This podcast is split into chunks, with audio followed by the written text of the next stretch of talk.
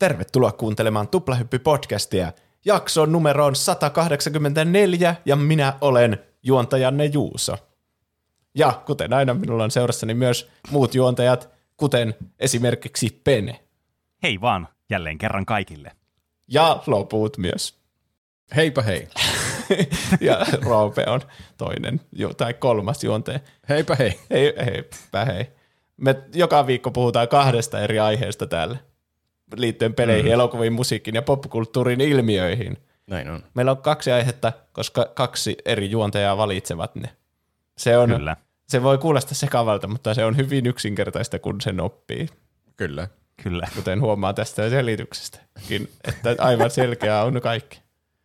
Kyllä, ei mitään epäselvyyksiä varmastikaan jää kuuntelijoille tästä nyt. Meidän parhaat lempparikuuntelijat on Patreonissa nykyään. Patreon.com/tuplahyppy, jos siellä haluaa niinku tukea meitä ja saa siitä lisää kontenttia. Niin, kyllä. Joskus kyllä. Se on hyvää ja joskus se on aivan turhaa. Joskus me puhutaan aivan raaoista asioista niinku paljolla, kun möisit oman sormesi. Me pitää laittaa joku NSFV-tagi. Niin. Jos semmoinen kiinnostaa niinku aiheet, jossa ei ole mitään päätä eikä häntää, niin sitten... Kyllä. Niin kuin eurolla saa kuudella sitten semmoista, jos haluaa. Niin, jos haluaa olla Juuson paremmalla puolella, niin kuuntelijoista haluaa olla Juuson suosikkikuuntelija, niin sitten pitää maksaa. Jos kiinnostaa Juuson sormi, niin sieltä saa vähän hintaluokkaa, millä semmoinen voisi irrata. Niin. Kyllä. Jos meillä on joku ultrarikas täällä kuuntelemassa jossain niin verhojen takana, odottaa vaan hetkeä, jolla se voi ostaa jonkun ruumiinosan. Niin, kyllä. Niin kannattaa Patreonista selvittää kaikki lisätiedot.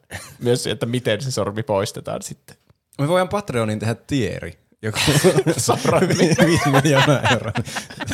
Sormi. Niin. Siinä käy kuitenkin niin, että joku jää siihen moneksi kuukaudeksi. Se voi perse. Mitä ei me usko tätä, kun kaatte sitä montaa kertaa. Vähän niin kuin valas hommat. Niin. Mutta ne valat on myös tosi hauskoja tyyppejä. On kyllä. Tänään on aiheena tauon jälkeen Penellä on Ghost of Tsushima, jota se on kyllä hypettänyt aiheeksi jo hetken aikaa meille, ainakin tänne niin kun, silloin kun me ei olla mikkien ääressä, niin se on miettinyt kauan, että haluaa ottaa sen aiheeksi. Kyllä. Kyllä, eli päästään sitten niin vähän tauon jälkeen puhumaan. Vähän tämmöinen eksperimentaalinen, en tiedä, se ei varmaan huou millään tavalla eksperimentaalisuutta se itse puhuminen sitten siinä aiheessa.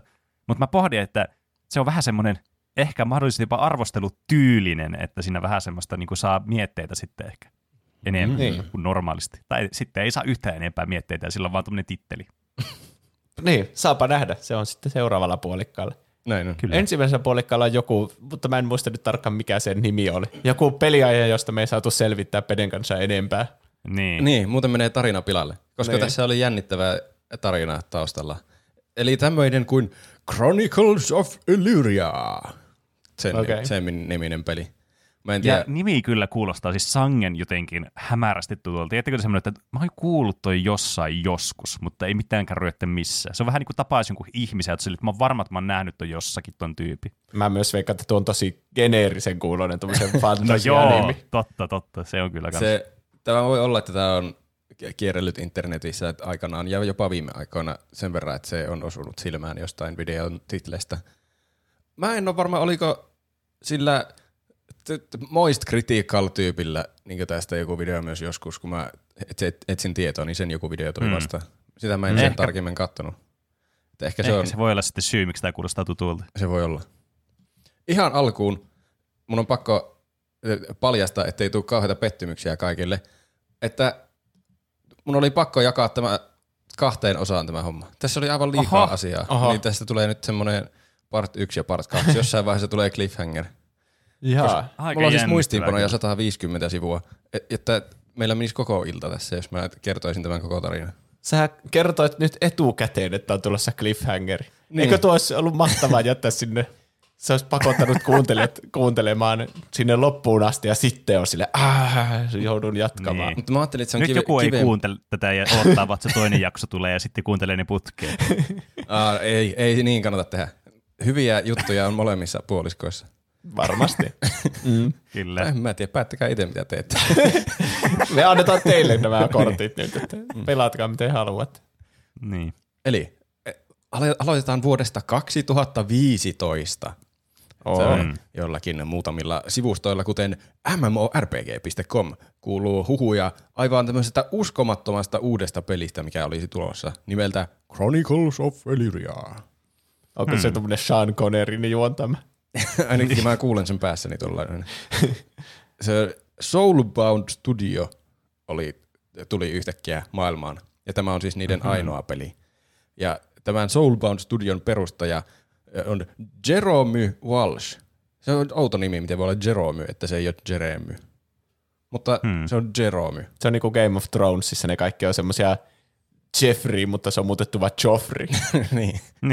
niin. Ja tämä siis käyttää monesti näissä internetmaailmassa nimeä Caspian, joten jos tässäkin tarinassa tulee välillä mainittua Jeremia ja Caspiania, niin ne on sama henkilö. Aivan, kyllä.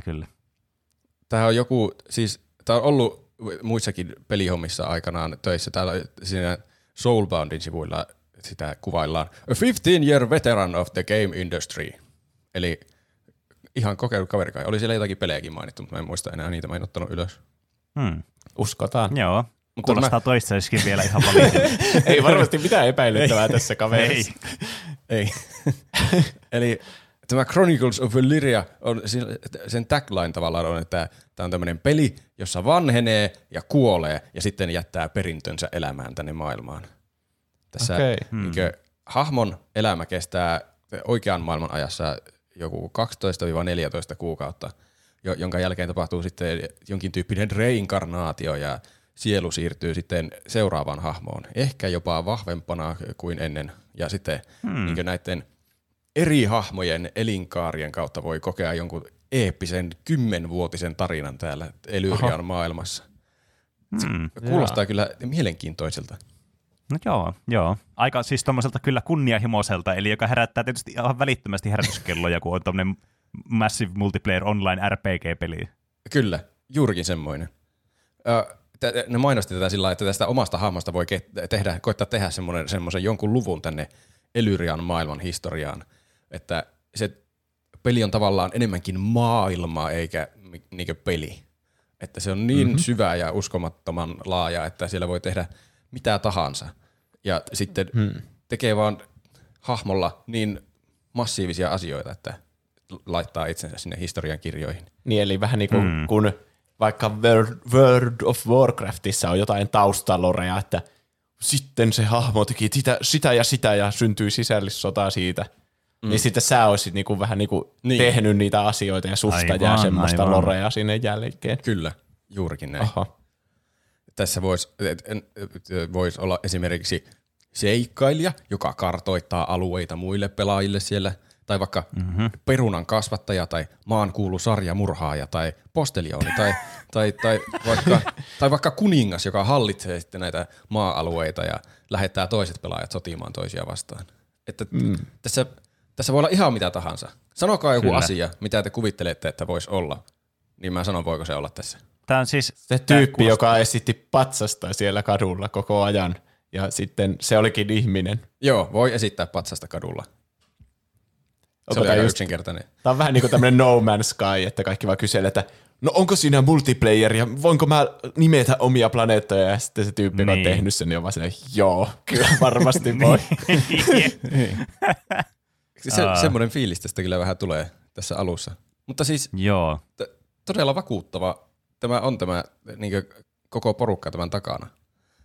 Eli tämä mainostetaan juurikin tämmöisenä ultrarealistisena ja syvänä MMORPGnä. Ja esimerkiksi ominaisuuksia tässä on, että keskiaikainen settingi, maanomistusta, rakentamista, open world, PvP-taistelua, politiikkaa, sotaa, eventteihin pohjaava syvä tarina elävässä maailmassa. Siis aivan mielettömiä mainoslauseita. Ja kyllä. Joka laidalta. Ja konseptitasollahan tämä kuulostaa aivan mahtavalta ja uskomattomalta, vai oletteko eri mieltä? Joo, missä? Sign me up. Myyty. Kyllä. Niin. Siis tämähän siis kuulostaa täydelliseltä katastrofiaineksilta siis suoraan sanottuna. Liian hyvää ollakseen totta toisin sanottuna. Niin, näistä myöhemmin ollaan myös spekuloitu, että olikohan tämä liian hyvä ollakseen totta. Mutta silloin ei kukaan spekuloinut tuohon suuntaan. Mm. Vaikka... Joten haluamme vielä uskoa, että tämä on yhtä hyvää kuin... Uskotaan muodon vuoksi. Vielä ihan legiitti minusta. Ja niin. Ja tässä vaiheessa kaikki oli tietysti konseptitasolla, mikä on ihan ymmärrettäväkin toisaalta, koska tämä oli aivan alussa tämä kehitys. Eli näillä oli nettisivut, jossa oli kaikenlaista konseptitaidetta ja esitelty näitä tulevia mekaniikkoja tähän peliin. Ja ihan todella aktiivista päivitystä täältä Soulboundin toimesta, että siis tuli aivan hirveä. Siellä voi vieläkin käydä katsomassa siellä nettisivuja.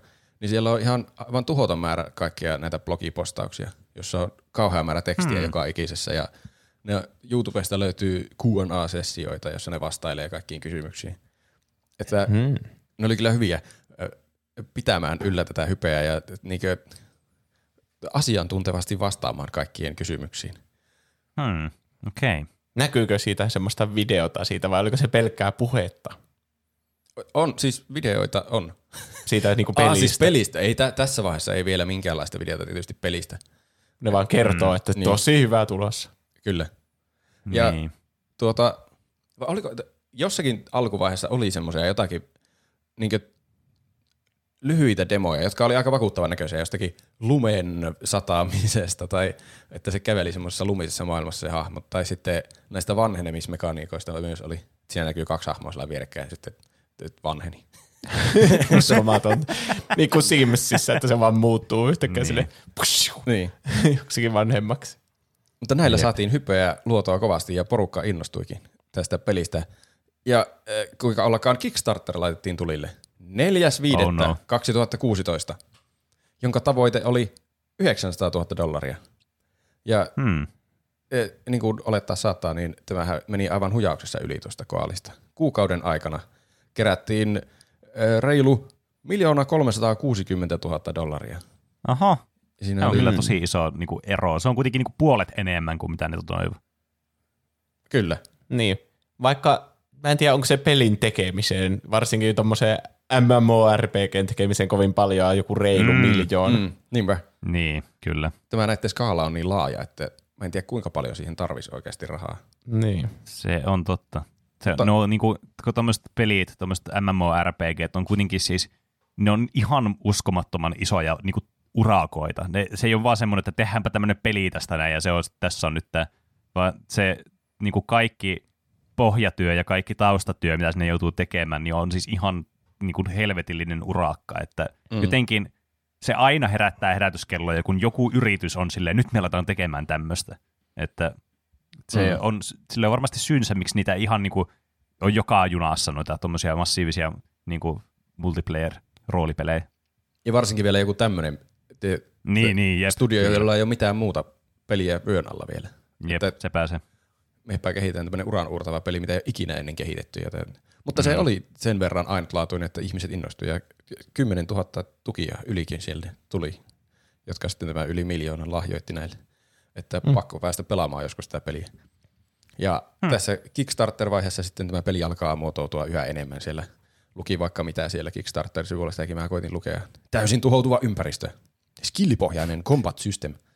Perhesuhteita ja vaikka mitä suhteita. Pelkästään pelaajista riippuva ekonomia ja yhteiskunta. Sitä ne mainosti paljon tässä koko matkan varrella, että siinä ei niinkö, itse nämä pelin kehittäjät ei moderoi millään tavalla mitään sisältöä, vaan pelaajat itse rakentaa sen koko maailman tavalla. Että ja rakentakaa koko pelikivi, että ei meillä ole mitään. Se on maailma siellä niillä valmiiksi ja kaikki elukat siellä juoksentelee ja muuta. Ja taitaa olla ne jotain talojakin siellä, ehkä jotain semmoisia settlementtejä, mutta että ne pelaajat sitten hoitaisi kaikki työt siellä ja rakentaisi siitä semmoisen maailman NPCiden lisäyksellä tietysti. Okei. Niin. Ja myös raakaa selviytymistä, eli myös selviytymismekaniikathan tästä unohtui vielä kokonaan Soulboundilta, joten piti keksiä nekin vielä. Eli voi tulla nälkä ja jano ja väsy ja kylmä tälle hahmolle. Kyllä. Ne on pakollinen osa tämmöistä peliä, jossa on kaikki mahdolliset genret vaan mukaan. Jep. Siellä esiteltiin yllättäviäkin ominaisuuksia tällä Kickstarter-sivulla, eli tämmöinen offline player characters. Okei. Eli sitäkin ne vakuutteli, että realismin vuoksi hahmo ei lopeta elämistä siksi aikaa, jos pelaaja lopettaa pelaamisen. Eli siellä jonkunnäköiset tekoälyskriptit pitää tämän hahmon toiminnassa sinä aikanakin, kun sä oot itse pelaajana offline. Aika ärsyttävältä kuulostaa niin. Jotenkin. Siis niin. Ajatuksena kuulostaa aivan mahdottomalta ja myös tosi ärsyttävältä. Tuo on vähän niin kuin Adam Sandler-elokuva Click, jossa sä voit kelata sun elämää, mutta sitten sä elät semmoisena niin kuin NPC-nä vähän niin kuin. Niin. Siis en uskalla kuvitellakaan, mitä kaikkea ehtii tapahtua siinä ajassa, kun käy pari päivää offline. Varsinkin kun on niitä perhesuhteita ja veljen sisäistä. Niin. Sulla on joku perhe siellä yhtäkään. Isä, tulit kotiin! Silleen, voi helvetti, missä mun rahat on? Sä menit eri suuntaan. Ajattelin, että sut on ryöstetty ja talo on poltettu, mutta sä olit, että voi ei, sain perheen.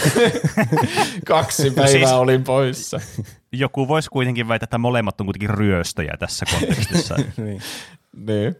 Mutta niin ne meinas, että jonkunnäköiset skriptit, sä voit itse jotenkin modifioida niitä skriptejä, että mitä se sun hahmo tekee sillä aikaa, kun sä oot poissa.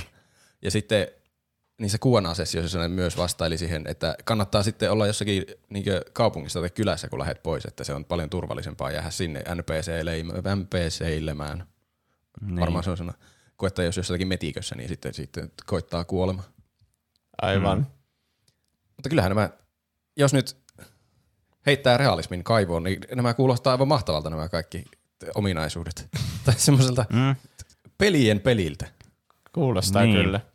Siinä esiteltiin mun mielestä siellä Kickstarter-sivulla ihan semmoisia tosi pikkutarkkoja yksityiskohtia, mitä mä en tiedä, miten ne voi semmoisia spekuloida siinä vaiheessa, kun koko peliä ei ole olemassa vielä.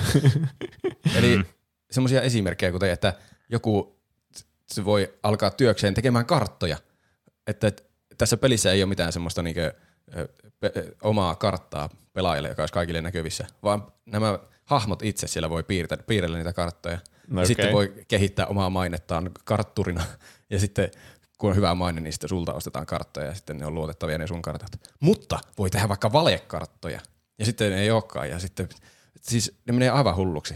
Voi laatia jotakin sopimuksia ja sopimukset oli tässä iso juttu, että voi perustaa jonkun bisneksen ja palkata jotain toisia pelaajia hankkimaan sulle jotain raaka-aineita, jotain vasaroiden tekoa varten tai jotakin lääkerohtoja.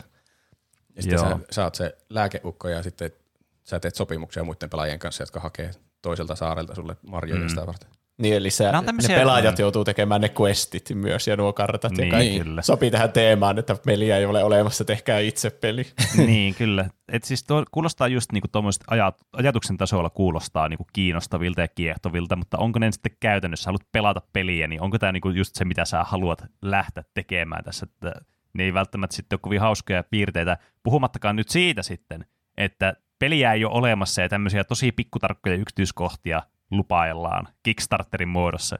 Tässä on niin kuin siis, tämähän vaan enteilee vaan, että tämä vaan päättyy katastrofiin tämä homma.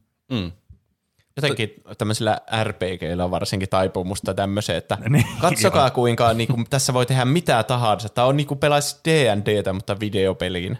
Joo, se mulla tuli tästä mieleen monessa kohtaa. Tämä on niin kuin D&D, mutta ei ole mitään. Sehän on D&Dn etu, että siinä on se Dungeon Master, joka pystyy vaikka keksimään päästäkin jotakin. Niin. Jos pelaaja tekee jotakin odottamatonta, niin se voi, luola on pimeä, olet nyt pimeässä luolassa. Mutta eihän se pelissä toimi ihan samalla tavalla, että ne pitää olla asiat ohjelmoitu sinne jollain tavalla. Niin. Kyllä. Mutta siis jälleen ajatuksen tasolla aika jännä, tai semmoinen hauska ajatus, että ei olisi semmoisia niinku tylsiä questejä. Vaan että ne tulee tavallaan luonnostaan tuolta maailmasta. Että joku tarvii jotakin marjoja, niin sitten sä saat tommosen sopimuksen, joka on käytännössä questi, ja sä käyt hakemassa sille marjoja ja saat jotakin rahaa vaikka palkinnoksi. Niin, tätä kuulostaa tiettikö semmoiselta niin kuin joku elokuva tai sarja tai tämmöinen, missä on joku tämmöinen premise, että on tämmöinen pelien peli. Niin tää on niin kuin just sellainen, että niin kuin vaikka, no esimerkiksi se elokuva, tämä, missä on se Free Guy, niin siinä just, että tässä voi tehdä kaiken, tässä tämä peli hoidetaan tällä sisällä, kaikki on niin kuin mahdollista. Niin tämä on just tällainen, että on niin kuin suoraan repästy vaan jostakin tämmöisestä skifi-romaanista niin tämä konsepti tähän. Niin tämä niin kuin, mä en malta odottaa, mitä seuraavia käänteitä tässä tulee. Jatka toki. Sitä ne myös mainosti näitä NPC:itten mullistavaa teknologiaa tai tätä tekoälyä. Että sekin liittyy Free Guy. Niin. Sään voi oikeasti rakastua. Sitä ne sanoo monessa niissä Q&A-sessioissa, että NPC:t ei ole semmoisia tylsiä paikallaan seisovia NPC:itä, että ne on semmoisia oikeita eläviä hahmoja siellä maailmassa. Että se tekoäly on jotenkin niin kehittynyttä, että niillä NPC:illä on omat motiivit ja agendat, että jos ne vaikka pitää jotakin sepän työpajaa, niin ne haluaa siellä tehdä niitä seppäkamoja ja myydä niitä eteenpäin ja sitten ne jotenkin luontaisesti antaa ihmisille tehtäviä, että hei mä tarvin metallia, voiko sä tuoda mulle metallia? Okay. Vähän niin kuin se olisi oikea pelaaja. Mutta että... Siis tuo kuulostaa kyllä vaan sille, että tuo on niin kuin normaali NPC, mutta with extra steps. Tässä vaan mainostetaan tämä niin ylimääräisenä. Ehkä mä en keksinyt parasta esimerkkiä. Verrattuna johonkin Witcheriin. Niin. Siellä ne sepät vaan tekee sitä työtä, mutta ei ne välitä, että tykkääkö ne siitä. Tässä ne tekee työtä, että ne tykkää oikeasti siitä sepätyöstä. Niin. Aivan. Tässä olisi pitänyt olla semmoinen counteri. Semmoinen vallankumouksellisuus-counteri, että kuinka monesti tässä on mainostettu, että nyt tulee tämmöinen aivan uutta vallankumouksellista teknologiaa tässä.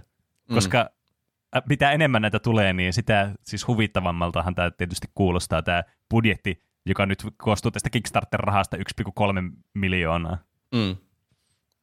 Mutta niitä NPC:itä ne mainosti sillä, että sitten niitä voi hyödyntää, kun joku kysyy jossain kysymyksessä, että mitä jos joku ei halua vaikka alkaa joksikin veronkeräjäksi, se on aivan helvetin tylsää, niin sitten, että NPC:itä voi palkata vaikka semmoisiin tylsiin hommiin ja sitten niin. Ne tekee niitä kuitenkin yhtä hyvin kuin joku normipelaaja, koska ne on niin ammattitaitoisia tekoälyihmisiä.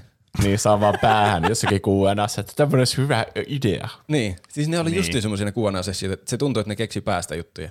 Ne vastaili aina sillain tosi asiantuntevasti ja sillä niin ne olisi käsitellyt se asia, mutta mä en tiedä, onko ne oikeasti käsitellyt se. Jokainen vastaus alkoi aina, että joo, tästä me ollaan puhuttu itse asiassa justiin eilen kahvitauolla puhuttiin tästä.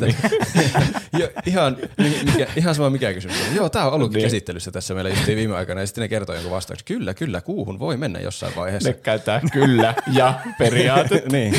Niin. Joo, kyllä siis seuraaviin planeettoihinkin pääsee, sitten kun pääsee tässä teknologiassa tarveksi pitkälle. Niin, kyllä. Mutta niin, tässä vaiheessa ei vielä ollut paljon epäilyksiä ihmisillä. Kuulosti vaan mahtavalta peliltä. Ja porukka maksoi rahaa, että ne pääsee mukaan tähän peliin jossain vaiheessa jopa alfa- ja beta-vaiheisiin. Ja maksusuunnitelmiahan kyllä löytyi. Eli $35, kun lahjotti sinne Kickstarteriin, niin luvattiin tämän pelin digitaalinen download. Eli siis käsittääkseni se on se tavallaan perussumma, millä pääsee sitten pelaamaan sitä peliä, kunhan se ilmestyy. Niin. Ja eikö tässä ole mitään kuukausimaksua? Siihen tullaan vielä. Okei. Okay. Itse asiassa ei ole kuukausimaksua. Niin. Okei. Palaan tähän aiheeseen kohtaan. Okei. Luvattiin tässä justiin, mun mielestä se oli tässä $35 lahjoituskohdassa, luvattiin, että 2017 joulukuussa on arvioitu julkaisu. Että silloin pääsette pelaamaan tätä. No niin.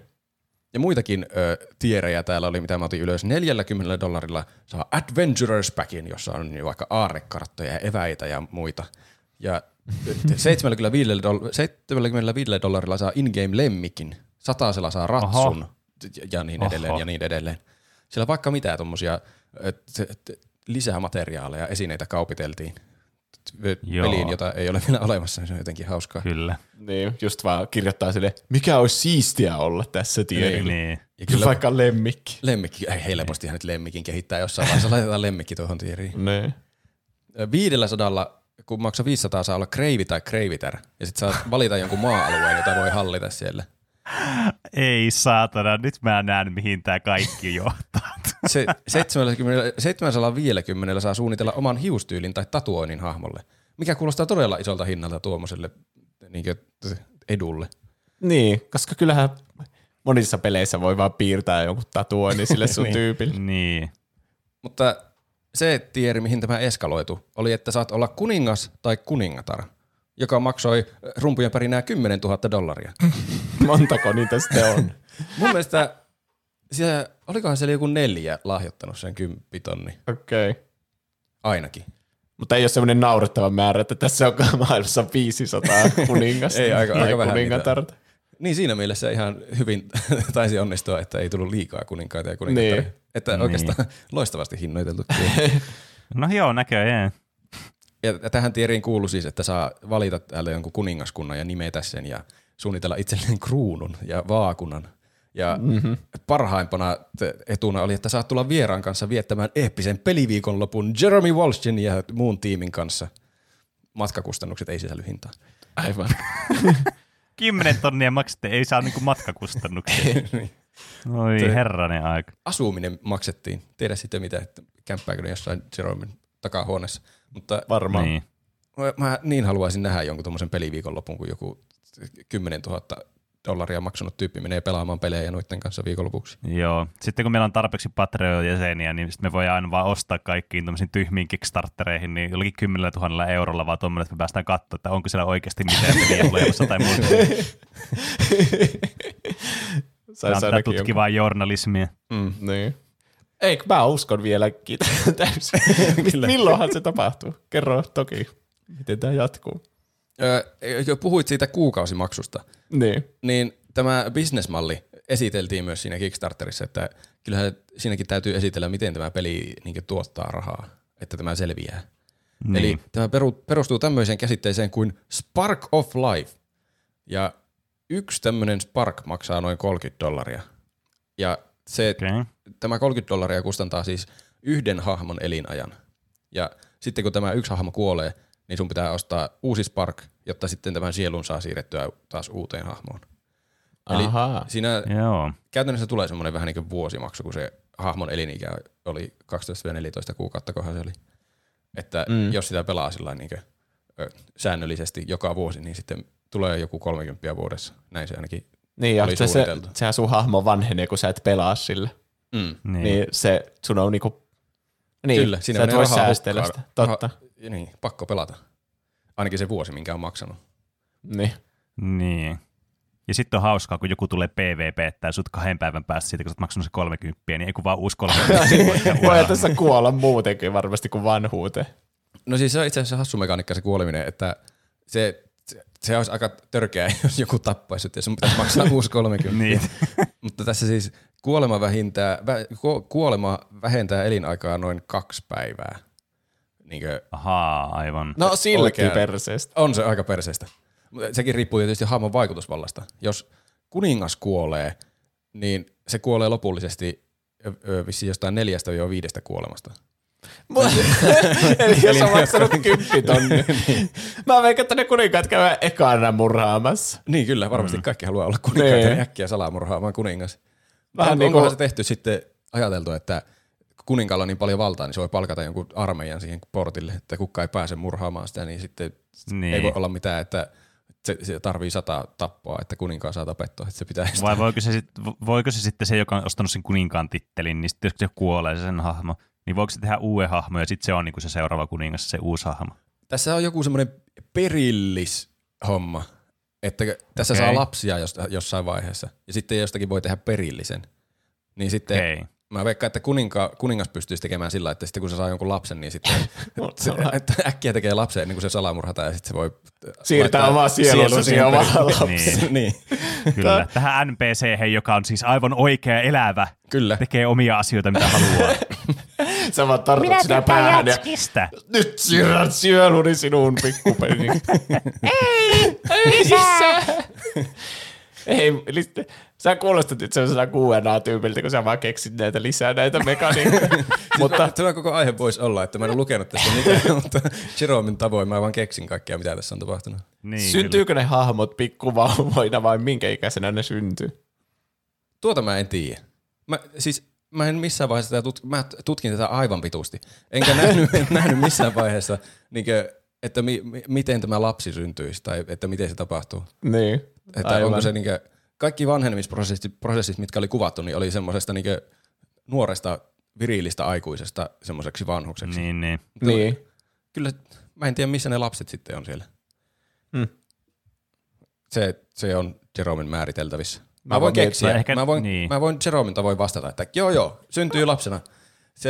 Tämä mekaniikka toimii sillä, että kun sä vaimosi kanssa teet lapsen, niin sitten se syntyy se lapsi muutaman oikean elämän päivän päästä siitä, koska se raskaus on suhteutettu tähän oikean elämän aikaan.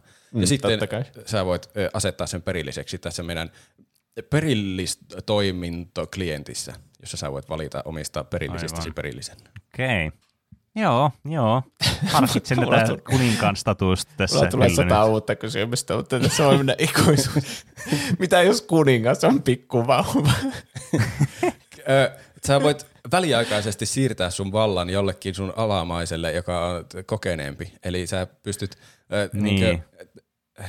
Kuningas huomaa, että oi mä oon kuolemassa ja mä en halua vielä tuota perillistä laittaa vauvaa mun perilliseksi, niin mä laitan tuon mun neuvonantajan. Mä teen sopimuksen. Sopimukset on tärkeitä tässä. Niin kyllä. Mä teen sopimuksen, niin, että mun neuvonantaja on siihen asti kuningas, kunnes tuo niin. Vauva kasvaa kuningasikään. Niin. Kuulostaa ihan loogiselta, niin kuin jossakin fantasiakirjoissa tai elokuvissa tai peleissä. Mm. Niin, varmaan tämä noudattaa niinku oikean elämän noita asioita. Ja se myös niin antaa tilaa kiinnostaville tarinoille, mitä jos neuvonantaja onkin, sillä on pahat mielessä ja se ei annakaan sitä huoltaa sitten sille vauvalle. Tämä on mielenkiintoinen peli. Joku maksaa 10 000 ja jää vangiksi sille, että se on aina vaan vauva ja joutuu uudestaan. Se tapetaan aina muutamassa päivässä ja sitten se joutuu syntyä aina uudestaan vauvaksi. Se ei ikinä oikein pääse käyttämään sitä sen vallata niin kuninkaan. Mutta tässä heräsi samanlaisia kysymyksiä kuin teilläkin heräsi näissä tulevissa pelaajissa, että jos tässä tosiaan lähtee tätä elinaikaa, ja vaikka ei lähtiskään, niin tämmöisessä pelissähän on varmasti jotakin hulluja griefereitä, jotka käy tappamassa vaan huvikseen porukkaa. Niin. Ja se on vielä hauskempaa siinä vaiheessa, jos pystyy rahallisesti jotenkin haittaamaan sitä kiusattavaa. Niin, kyllä. Niin Jeromehan keksi sitten, en tiedä päästä vai oliko ne oikeasti miettinyt semmoinen mekaniikka, että jos tapaat jonkun, niin susta tulee tämmöinen wanted, saat tämmöisen wanted-tittelin, että sitten sut voi heittää vankilaan. Ja sitten täällä vankilassa sitä hahmon elinaikaa kuluu, että se rikollinen sitten joutuu niinkö rahalliseen vastuuseen tavallaan, että sillä menee sitä sen peliaikaa nyt hukkaan, kun se vaan istuu vankilassa. No tuohan vähän niin kuin Red Dead Onlineissa. Jos tappaa jonkun randomisti, niin tulee wanted ja sitten muut voi käydä nappaamassa sitten sut. Eli ihan realistinen minusta mekaniikkaan. Niin. En tiedä sitä kuinka pitkälle tämä vankilakin oli mietitty, että siellä on varmasti kaikki vanginvartijatkin pelaajia ja vankilan johtaja on pelaaja ja kaikki vangitkin on pelaajia. Niin, ja totta kai. Niin. Kiva saada joku elinkautinen, jos sä oot maksanut siitä sen 30 ja sitten sä oot koko sen ajan vaan vankilassa. Siis miettikää, me ostatte peliin tämmöisen, missä on niinku kaikki tämmöiset ominaisuudet ja on PvPtä. Saatte harrastaa PvPtä tässä pelissä, mutta jos harrastatte ja jäätte kiinni, niin saatte vittu bännit tästä pelistä. Sitä mäkin mietin, että eikö se taistelu ole kuitenkin ihan idea tässä? Niin. Ehkä jotkut sodat on sitten erikseen. Että joku laiton murha on joku rangaistava asia, mutta sodassa saa mennä tappamaan. En tiedä. Niin. Mutta niin, uskomaton peli. Mutta miksi Kickstarter? Sitä ne oli myös pohtinut siellä Kickstarterissa, että miksi me ollaan Kickstarterissa eikä mennä johonkin julkaisijalle. Niin se on siksi, koska perinteiset julkaisijat ei halua ottaa riskiä tämmöisen näin innovatiivisen pelin kanssa. Ne haluaa vaan helppoa rahaa aina, ne tuottaa saman pelin uudestaan ja uudestaan, missä ei ole mitään uutta. Niin se on parempi alkaa Kickstarter-hommiin, että saa tämmöisen oikean oman aivoituslapsensa ulos joskus. Ja myös, että siis ne varmaan haluaisi ne julkaisijat myös nähdä, että onko se peli, eteneekö se hyvin ennen kuin ne rahoittaa. Kyllä siis innovatiivinenhan on juuri sanaa, mitä tässä yhteydessä kannattaa käyttää tuosta pelistä. Että eihän ne semmoista peliä halua. Mutta niin, ehkä niillä julkaisijallakin on sitten pointtinsa, että jonkinnäköinen riskiarviointi on paikallaan, että joku tae silleen, että tämä peli tulisi joskus ulos ja rahaa tulee takaisinkin, mutta niin. Makuasioita. Mutta niin, sehän oli siis hyvin perusteltu Soulboundilta, koska tämä Kickstarter oli menestys. Eli nyt ei tarvitse sitten muuta kuin tehdä se peli. Joten 2016 vuosi menikin peliä kehitellessä. Siis ja hetkinen, näitä oli tarkoitus julkaista tämä peli 2017. Joulukuussa 2017. Tämä oli 2015 tämä Kickstarter ja sitä peliä olettiin kehittää sitten sen jälkeen vasta. No kyllähän sitä... Nämä elää itse jossakin fantasiamaailmassa nämä niinku, tyypit. Sitähän voisi olettaa, että ne on kehitellyt sitä siellä taustalla koko ajan niinkö, tavallaan ilman rahoitusta. Se Jerome on myös sanonut, että se on laittanut itse jotakin alkurahaa hulluna tähän, mutta ei voi tietää, onko oikeasti. Ehkä se on. Se on myynyt jonkun talonsa. Mutta... Missä se majoittaa sitten? Kuninkaan. En tiedä. Se tappaa ne kuninkaat, kun ne tulee. Niin, rahat on jo saatu. Asuuko se täällä Pimeällä kujalla. Sitten se Raami tulee puuhkassa. Takka. 2016 tätä peliä siis kehiteltiin nyt. Eli jos nämä Soulboundin tyypit oli jossakin hyviä, niin ne oli kyllä todella hyviä näissä blogipostauksissa. Eli säännöllisiä updateja tuli koko ajan, noin viikon välein. Siellä se oli täynnä kaikkea concept-arttia ja screenshotteja ja epämääräisiä animaatioita ja Jeromen monologeja. Se on aivan uskomaton tarinoja tuo Jerome. Siitä kannattaa käydä lukemassa niitä sen blogipostauksia. Ne on aivan ikuisuuden pitkiä, mutta niissä on hyvin vähän sisältöä lopulta. Se selitteli jostain, kuinka se unensekaisessa tilassa kuvitteli Chronicles of Elyriaa lautapelinä. Ja siihen meni niin kokonainen postaus melkein, että se selitti sen unta ja miten se nyt liittyy tähän kehitystyöhön ja kaikkia vertauskuvia pelin kehityksestä. Aivan. Pitää itseään ihan jonakin neroon. Mm. Tämä on niinku se ihme, kunhan se oli, joka teki sitä Nintendo DS-peliä, se joku Gary tai mikä se oli. Ai niin joo, kyllä mä muistan Bob's Game, mutta Bob. Mikä tämän henkilön nimi oli, niin en muista. Se ei ollut Bob, sen mä muistan. Okei. Okay. Bob olisi ollut looginen arvaus. Niin olisi. Mutta joo, näitä blogipostauksia ja sitten juurikin näitä Q&A-striimejä, jossa asiantuntevasti vastailtiin kysymyksiin ja kaikkeen oli vastaus.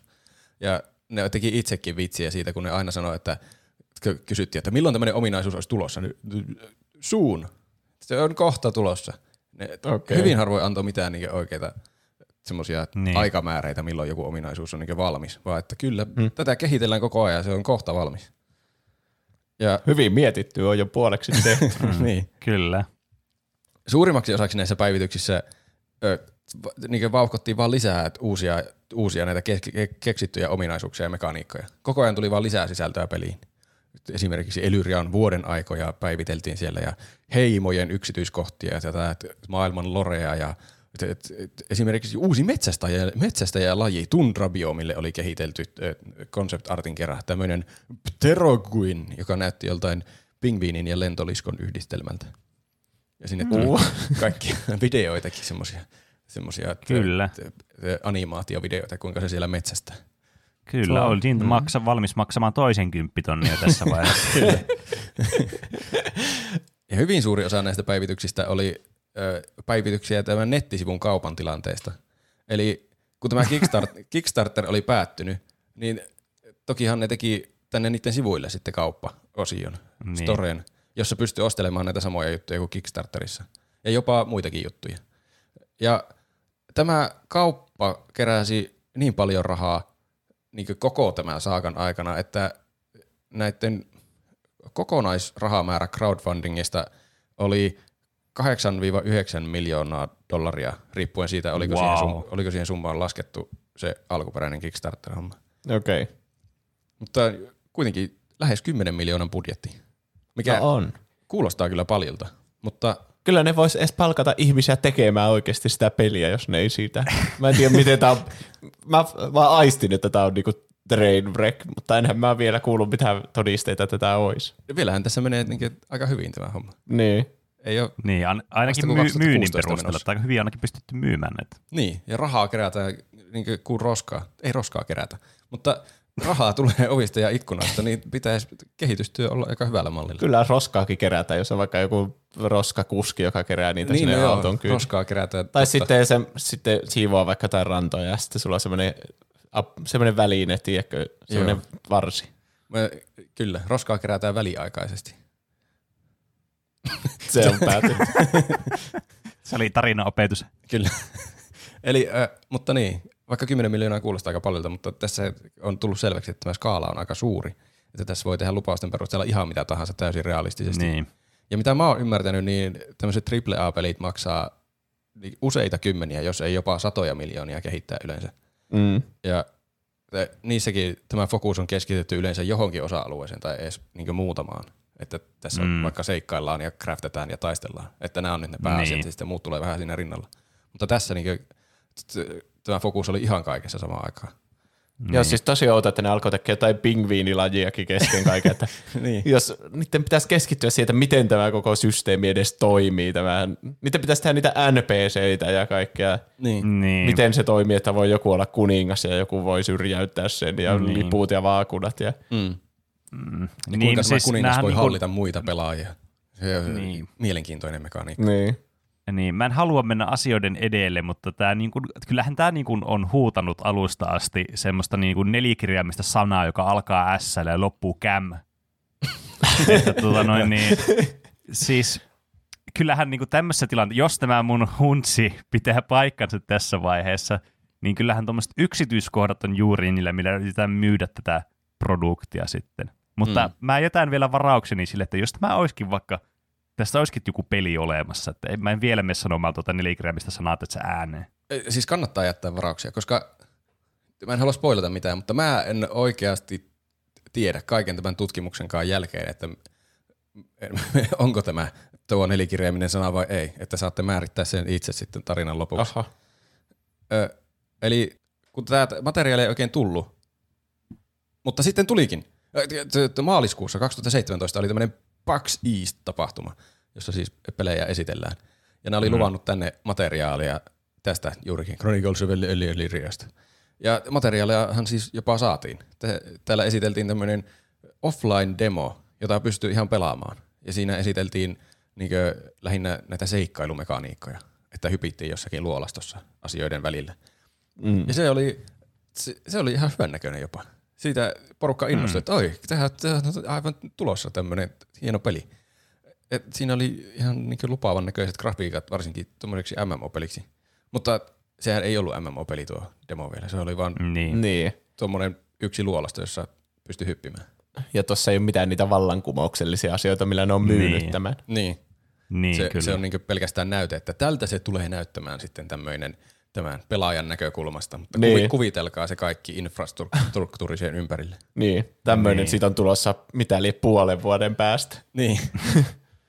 Ja lupailtiin täällä tapahtumassa myös, että tuleeko, että tässä pian tulee lisää sisältöä ja uusia pelimuotoja ja pääsette testailemaan mekaniikkoja ja aivan mahtavaa.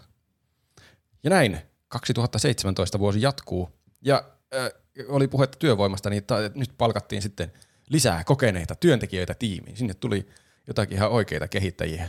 Siis oli siellä varmasti aiemminkin jo oikeita kehittäjiä, mutta näitä oikein mainostettiin, kuinka niillä oli paljon kokemusta ja ne oli työskennellyt muun muassa World of Warcraftin ja Guild Wars 2 parissa ja kaikkia tuommoisia menestyspelejä. No että hyvä. Se pitäisi olla niinku tavallaan kokemusta ja asiantuntemusta. Niin. Kyllä. Ja esiteltiin myös uusia eläinmodeleja, miten oli kehitelty, että katsokaa nämä eläimet on nyt oikeita, että ei ole pelkästään konseptartti, että nämä ihan liikkuu tämmöisessä gridissä. Nämä liikkuu. Uskomatonta. Vuonna 2017 eläimet liikkuu pelissä. Kyllä, bravo. Myös 2017 tuli tämmöinen uusi tämmöinen materiaali tai tämmöinen demomateriaali, jossa esiteltiin tämmöistä jotakin turnajaispelimuotoa. Eli semmoinen niin jousting, missä hevosella ratsastetaan ja sitten tökätään toinen pois siitä hevosen kyydistä. Se näytti oikeasti aika hienolta jopa. Niin kuin yllättävän hienolta. Mutta niin, aika irtoinen yksityiskohta taas, että tulee tässä ei niin sitä itse peruspeliä ole missään vaiheessa esitelty niin gameplaytä, mutta tämmöisiä niin random yksityiskohtia tulee, jotka näyttää tosi hienolta. Niin, tuommoinen mini-pelismuulaattori. Niin, tuommoisia, mitä on helppo tehdä itsenäisesti, että tehkää äkkiä tämmöinen joku, mikäli me ei edes tietä, miten tämä vielä yhdistetään siihen isoon peliin. Niin. Mutta tulee helposti semmoinen kuva varmasti, kun seuraa tätä sivusta ja on innoissaan pelistä, että oi, että sinne tulee, siellä on selvästi kehitelty niin paljon, että tuommoinenkin on jo tulossa. Ja miten tuonne voi mennä, että ratsastaa hevosella ja sitten alkaa turnajoimaan. Niin. Ja vielä huomiona, että alkuperäinen julkaisulupaus oli tämän vuoden joulukuussa, siis 2017, joka on nyt käynnissä hyvää vauhtia. Ja eniten valmis asia tässä vaiheessa vuoden loppuvaiheella oli tämmöinen aivan käsittämättömän ruma tämmöinen voxel-pelimuoto, joka on siis, se näytti semmoiselta Fall Guysin pre-alpha Minecraftilta, mutta ne oli kaikki hahmot semmoisia pelkistettyjä Minecraft-hahmoja ilman minkäänlaisia animaatioita tai mitään assetteja siellä maailmassa. Että kaikki oli semmoisia pelkkiä laatikoita. Ja tässä oli tarkoitus siis testailla vissiin kaikkia näitä online-toimintoja, että pelaajat voi mennä sinne, olikohan se joku 2000 pelaajaa pystyisi menemään sinne maailmaan serverille niin interaktaamaan keskenään ja testataan niitä, että kuinka ne toimii, että onko sitä peliä ylipäänsä mahdollista tehdä. Että niin ne alkoi nyt sitten muutama kuukausi ennen kuin tämä peli on tulossa, niin testaa, että onko tämä mahdollista tehdä online-peliksi. Niin, että... Me saadaan just tämä toimimaan, jos nämä hahmot on tämmöisiä blobbeja, jotka ei liiku yhdessä. Yes. Niin. Mutta eläimet kuitenkin liikkuu, niin yes. No se on hyvä. Niin, eläinmodellit on olemassa jossain takahuoneessa. Mutta niin, siis ihan fiksu välivaihe sinänsä varmasti testata, että toimii nuo kaikki toiminnot siellä taustalla ennen kuin tekee sitä niin kuin valmista peliä. Mutta sitten kun miettii jonkun tyypin kannalta, joka on oottanut, että oi, nyt se tulee, nyt on joulukuu 2017, googlaanpa Chronicles of Elyria, missä vaiheessa se on, josta tulee tommonen sellaiset ihmeen laatikot hyppii vaan jossain laatikkomaailmassa. Siinä on kyllä 10 000 euroa well spent. Noidenko kuningas minä olen? Eli 2017 vuoden jälkeen hän tulee 2018. Eikä, mutta se peli on sitten jo ulkona.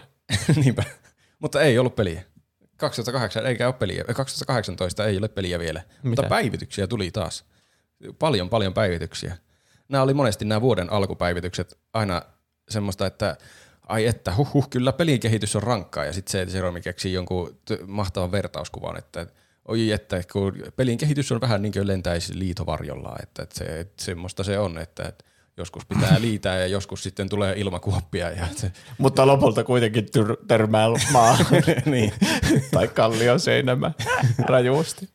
Ja sen lisäksi, että siinä päiviteltiin kuinka pelin kehitys on rankka ala, niin sitten myös hehkutettiin, että mehän saatiin viime vuonna vaikka mitä aikaan. Oi vautsi vau. Ne oli hyvin monesti nämä kaikki päivitykset täynnä semmoista, mitä oli tähän mennessä saatu aikaan. Ja siihen meni aina puoli blogipostausta. Niin. Ja myös luvattiin, että no niin, tänä vuonna te kaikki, jotka olette meitä tukenut, niin saatte jonkun version tästä pelistä pelattavaksi. Ja siitähän kaikki innostuivat. Jes, vihdoin. Joku pelattava versio. Ja tässä vaiheessa nyt tuli sitten vähän hämmentävä käänne täällä Soulboundin taustatoimissa. Eli tänne nettosivulle tuli postaus, jossa tämä Jerome selitti, että Soulbound on jo jonkun aikaa etsinyt tämmöistä niin virallista julkaisijaa rahoittamaan tätä peliä, jotta tämä peli saataisiin ulos jotenkin etuajassa. Mikä on aivan käsittämätön väite, että miten tämä voisi etuajassa tulla missään tapauksessa. Tämä on aivan alkuvaiheessa vielä niin julkaisuajankohtanakin. Niin, ja myös, että kun tällä Kickstarterissa ei puhuttu mitään tämmöisestä niin julkaisijasta, jopa argumentoitiin eksplisiittisesti sitä vastaan, että semmoinen ammattikustantaja otettaisiin mukaan tähän hommaan. Niin hämmentää, että miksi ne on sitten etsinyt semmoista tämän koko ajan. Ja totta kai siinä taas sen jälkeen, kun oli selitelty, että tämmöistä on etsitty, niin jälleen tämä palasi tähän, mutta nämä pelitalot ei halunnut ottaa riskiä näin innovatiivisen pelin kanssa, että nämä neuvottelut aina kaatui sitten siihen, että ne haluaa varmaa rahaa, joka tarkoittaa käytännössä lootboxeja ja mikromaksuja, ja se ei sovi meidän Soulboundin mahtavaan visioon. Ei kyllä, ei. Me mieluummin ei myydään nimessä näitä lemmikkejä ja hevosia ja kaikkea. Eli... Siis tuon Jeromin on pakko alkaa poliitiksi jossain vaiheessa, koska se tässäkin sai käännettyä jotenkin ovelasti tämän aivan järkyttävän myöhästymisen näiden hypoteettisten julkaisijoiden syyksi, joita ei alun perin pitänyt olla olemassa. Niin. Että tämä on jotenkin palvelus nyt teille kuluttajille, kun me ei myyty sieluamme tälle julkaisijalle, että saatte sitten myöhemmin tämän oikean mahtavan pelin.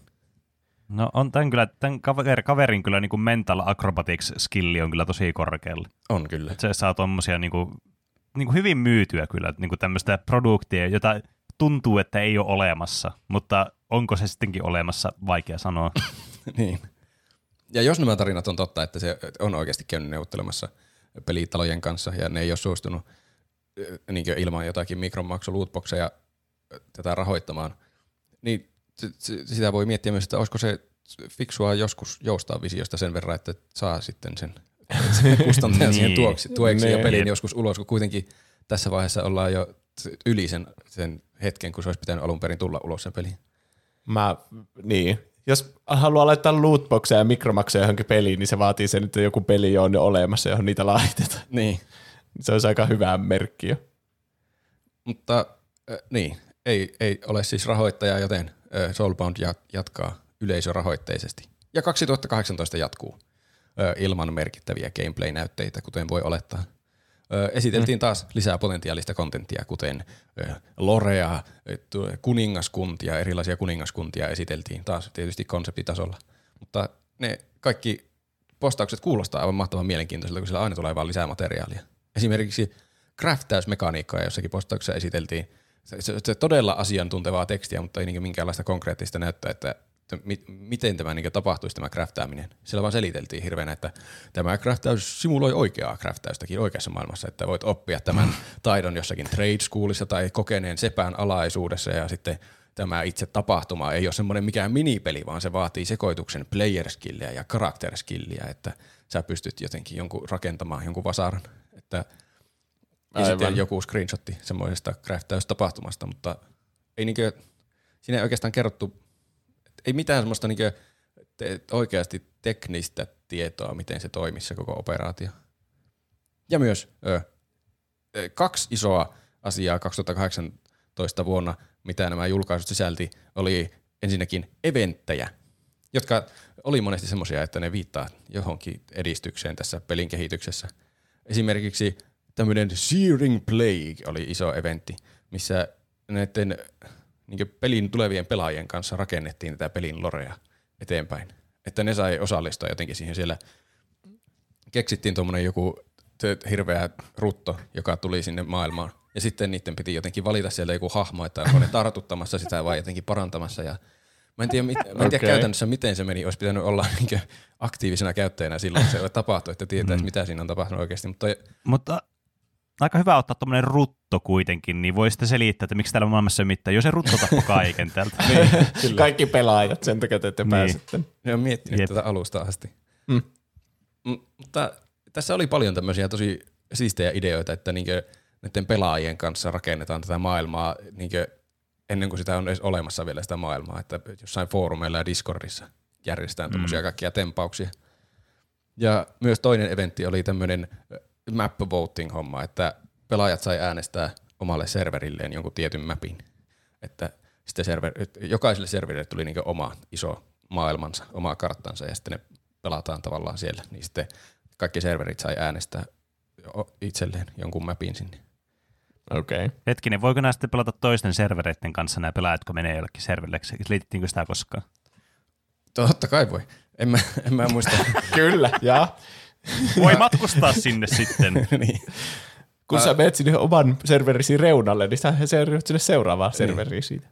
Niin, kyllä. Mä muistelen, että jossakin se olisi sanonut, että ne pyrkii tekemään sillä, että kaikki pysyisi omilla servereillään. Että se jotenkin pysyy hallussa se homma. Joka kuulostaa yllättävän realistiselta Jeromin suuhun. No joo, kieltämättä. Mutta eventtien lisäksi, täällähän toki näissä päivityksissä oli store promotioneita.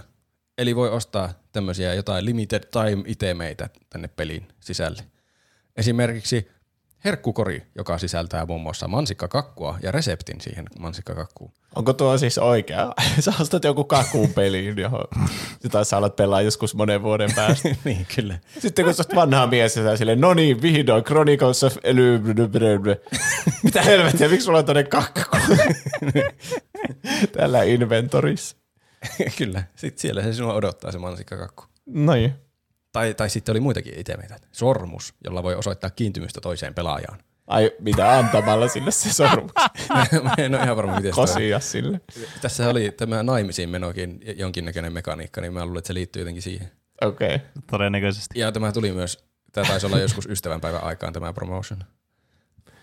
Myös muun muassa kesy musta korppi. Tai hunajapohjainen apteekkarisetti. Ne meni hyvin spesifiksi välillä nämä itemit. Hunajapohjainen apteekkarisetti. Siinä oli ensiksi joku semmoinen beekeeper-set tai joku semmoinen, että pystyy kasvattaa mehiläisiä. Sitten sen jälkeen oli joku tämmöinen ihme apteekkarisetti, jossa kaikki oli hunajaista. Okei. Tämä on se peli. Tämä peli on niinku tämmöistä kuvittelua, että kuvitella. Niin, kyllä. Niin. Mielikuvituksessa Tämä on jo mahtavaa pelata. Niin. Ei sitä todellisuutta edes tarvi. Kyllä. Kun voi rutonkin aiheuttaa ennen kuin peli ei ole olemassa, niin. Tämä on selvästi toimii. Ja tässä vaiheessa alkaa tietysti herätä jo varmaan ihmisillä epäilyksiä, että no miten nämä nyt hunajapohjaiset apteekkarisetit, tuleeko ne joskus sitten sinne itse peliin? Mutta kertovaa fakta, että kuinka pitkään tässä porukka on kuitenkin ollut mukana tämän koko jutun aikana, että tässä 2018 maaliskuussa tätä crowdfundingia oli kerätty vasta $4 miljoonaa. Eli puolet rahoista on vasta tulossa. Aivan. Tässä se on hyvin kyllä vakuuttanut Jerome kaikki, että kyllä tämä peli joskus tulee, kun rahaa syydetään vielä tämänkin jälkeen noin paljon. Niin. Ja mä oon katsellut niitä YouTuben kysymysvastausvideoita, niin sielläkin kommentit on pääasiassa semmosia odottavaisen positiivisia, että oi että, tämä on vihdoin tämmönen peli, mikä on oikeasti immersoiva ja mä en malta odottaa, että tämä tulee ulos. Mahtavia vastauksia kysymyksiin. Kiitos jälleen. Mä oon kyllä vahvasti sitä mieltä, että kaikkien olisi pitänyt nuorempana pelata Runescapea ja mennä Varrokkiin ja sitten mennä sillä oman kästäkin kanssa sinne ja sitten siellä on tyyppi, joka huutaa, että hei, anna mulle nuo sun rahat, niin mä tuplaan sun rahat. Oota vaan hetki tässä. Ja sitten huomata, että mitä niille käy niille rahoille. Se olisi varmasti opettavasta tosi monelle, koska musta tuntuu, että ainakin itsellä Runescape on semmoinen, joka niinku tekee kaikesta tämmöisestä todella niinku skeptisen, että laita rahaa johonkin tämmöiseen näkymättömään asiaan. Ei ole tullut pelattuna Runescapea, mä en ole ikinä saanut tuota opetusta. Niin, tai Habbo, jossa kaikki mä niinku valmiina huijaamaan sua. Totta, se on kans kyllä aika hyvä. Mä en ole sitäkään pelannut oikeastaan ikinä. Siis tää on vaan niin dumb luck, että mä en ole ollut aktiivinen peli-ihminen tähän aikaan, kun tämä Elyria tuli ulos. Mä olisin syytänyt $10,000 niille. Ei kai kukaan kyllä ikinä huijaisi tämmöiselle. Niin. Itse tähän pelin kehitykseen liittyvää kommunikaatiota 2018 vuonna oli, että tässä vuoden puolivälissä lupailtiin Alpha 1 julkaisua, eli release 0.4.0. Ja siinä esiteltiin tätä jossakin päivityksessä tätä Alpha 1 semmoisella todella suurpiirteisellä mallilla eri tämän pelin osa-alueista. Siellä oli osa-alueita jotakin, että mitä tässä kehitellään, niin data ja input, features and simulation, core gameplay systems. Tuo core gameplay systems näkyy joka ikisessä postauksessa monta kertaa varmasti.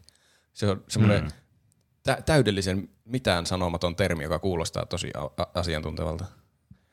Siellä oli näiden sisällä sitten tämmöisiä alaotsikoita, esimerkiksi equipment, contracts, story engine, movement, tuommoisia kaikenlaisia toimintoja, mitä pelissä voi olla. Ne oli semmoisessa niin kaaviossa ja sitten niissä meni nuolia toisiinsa ja ne päätyi kaikki sinne story engineen. Ja kyllä, joo. Näyttää kuulostaa niin kyllä semmoista kivalta, että olisi kyllä mukava saada se liikkumisenkinen niistä eläimistä myös siihen pelaajahahmoon. Varmasti aika hyvä bonus. Myös tässä Alpha 1-julkaisupostauksessa oli hahmotelmaa skill treeistä, kuinka ne oli sitä muutellut tässä aikojen saatossa, että oli ennen ollut liikaa skillejä, nyt ne oli sitten rajoittanut niitä semmoiseen kukkamuodostelmaan. Mutta ei ollut minkäänlaista indikaatiota, että milloin olisi tulossa tämä Alpha 1-julkaisu. Ja sitten vuoden lopulla lupailtiin jo 0.5.0, tuon 0.4.0 jälkeen, josta ei ollut tullut minkäänlaista konkreettista näyttöä, että semmoinen olisi, että mitä ne on nyt niinku edistänyt siinä päivityksessä, että onko se päivitys tullut. Se oli tullut, mutta niinku ei tullut mitään gameplay-kuvaa tai mitään semmoista, että onko se edistänyt tämä päivitys niinku mitään. Ja tässä jälleen Jerome selittelee, kuinka pelin kehitys on vaikeaa ja pelin kehitys on kuin rakentaisi auton, että pitää rakentaa ensin joku paska-auto, että voi rakentaa hyvän auton ja autossa on runko ja sitten hienot päällysteet jossain vaiheessa. Joskus pitää tehdä hienot päällysteet ensiksi, että sitten tietää tykkääkö ihmiset niistä päällysteistä ja sitten tehdä runkoa sitten jälkeenpäin. En mä muista mihin kaikkialle se meni se vertaus. Vertauskuvat on kyllä hyviä Tom Bleu tuollaisissa, kun ei halua antaa konkreettisia vastauksia. Ja kivoja konseptikuvia siellä taas oli ja screenshotteja eri biomeista. Semmoisia, mitkä niinku luo semmoista kuvaa, että kyllä ne jotakin varmasti tekee siellä, koska siellä näkyy tommonen pelin näköinen maailma kuvassa. Niin. Me keksittiin taas tämmönen uusi eläinlaji tänne. Se on tällä kertaa Lokin ja kärpäsen risteytys. Joo. Kannattaa varoa niitä tällä uudella alueella. Esblöbremissä. Niin kyllä. Aina välillä siellä tuli tommosia täytteeksi tommosia todella yksityiskohtaisia lisäyksiä. Mm. Sillä jotkut konsept-artistit on ollut niin täydessä työn touhussa. Siellä on varmasti päivät pitkät kehitelty uusia ideoita. Aina, että eikö se siistiä, jos tässä voisi taistella toisia vastaan? Joo, mutta olisiko siistiä, että jos voisi taistella vaikka molemmin käsin? No joo, mutta jos voisi heitellä vielä molemmista käsistä ne tavarat. Mutta mitä sanotte, että jos ne heiton jälkeen voisi vaikka kutsua takaisin jollakin taikavoimilla? Joo, no niin, Jarkko, ohjelmoi! Niin, tämä näiden koko niin kuin tämä yritystiimi taitaa koostua näistä konseptiartisteista. Niin. Se on. Eihän niitä koodareita tarvitse tämmöisessä, missä bisnesmalli on kerätä rahaa niillä pelkillä lupauksilla. Mm. Niin, kyllä. Myös tässä 0.5.0 seliteltiin, että nyt tätä voxel-pelimuotoa, joka oli siis se ihme Fall Guys Minecraft, siirretään Unreal Engineen tämmöiseen low-poly-ympäristöön. Eli semmoinen niin N64-pelin näköinen homma. No niin. Tämä on varmaan just sitä, että tehdään eka se paska-auto ja sitten aletaan hyväksi autoksi. Mutta mitä mä ymmärsin siitä, niin funktionaalisesti taisi edelleen pelkästään sitä samaa testausta varten kuin se voxel-hommakin. Eli niin sisäistä testausta varten, että se ei olisi niin pelattava peli kellekään vielä. Mutta ne vaan kertoi siitä, että tämmöinen vaihe on nyt meillä menossa, että me edistytään. Ja näin pääsemme vuoteen 2019, jossa kulissit alkaa jo hieman rakoilla ja ihmiset närkästyä. Tammikuun postauksessa ei ollut juuri mitään oikeaa sisältöä. Siellä esiteltiin muun muassa sukunimiä, mitä ihmiset oli varaillut. Semmoinenkin eventti oli jossain vaiheessa, että sai varata itselleen jonkun sukunimen sieltä maailmasta. Ja aivan. Myös näissä esiteltiin hassuja meemejä, mitä ne oli saanut. Vähän niin kuin meilläkin on. Esitellään hassuja meemejä. Näillä on ollut sama käytäntö. Silloin kun ei ole enää mitään sanottavaa ja pitää vaan pitkittää sitä fasadia. Niin. Myös siellä oli joku ihme monen sivun mittainen haastattelu jostakin ambassadorista. Ja näissä usein oli myös joku modin esittely. Mä en tiedä, oliko ne joku Discord-modeja, mitä ne esitteli, että sielläkin oli jotakin haastatteluja. Niin tästä se oli jouduttu poistamaan, koska tämä modi ei halunnut olla tekemisissä Soulboundin kanssa enää. Siinä näkyy jotakin, että tämä on redaktoitu, koska ei halua olla associated enää Soulboundin kanssa. Mikä ei kyllä tietenkään anna mitenkään hyvää kuvaa tästä firman toiminnasta. Mm-hmm. Ja myös ilmoitettiin, että kaikki tämä oikea kehitystyö ja tämä info tästä kehitystyöstä Alpha 1 liittyen ruvetaan tästä lähteä jakamaan luottamuksellisesti vain näille backereille. Että julkisesti ei kerrota tästä eteenpäin nyt hirveästi mitään, vaan näille, jotka on antanut rahaa meille, niin ne saa jossain suljetussa kanavassa nyt tietoja pelkästään. Aivan. Vähän niin kuin meidän Patreonissa saa kuulla meidän taustatiedoista. Niin, liittyen meidän sormiin ja kuinka kalliita ne on. Kyllä. Niin. Uusi bisnesmalli. Maaliskuussa sitten tulee tämmöinen aivan uskomaton hypepostaus. Mä otin täältä jotain lainausta. The team comes in on Mondays, excited to be back in the office. We are focused, eager to collaborate and more productive than ever. Eli kuulostaa mahtavalta. Mutta ei mitään näyttää taaskaan edistyksestä. Mutta aivan uskomaton tarina tämän pelin periaatteista. Tässä oli tämmöinen osio kuin Our Method of Success. Niin otin tämmöisen lainauksen, joka on käännetty jollakin Google Translatella.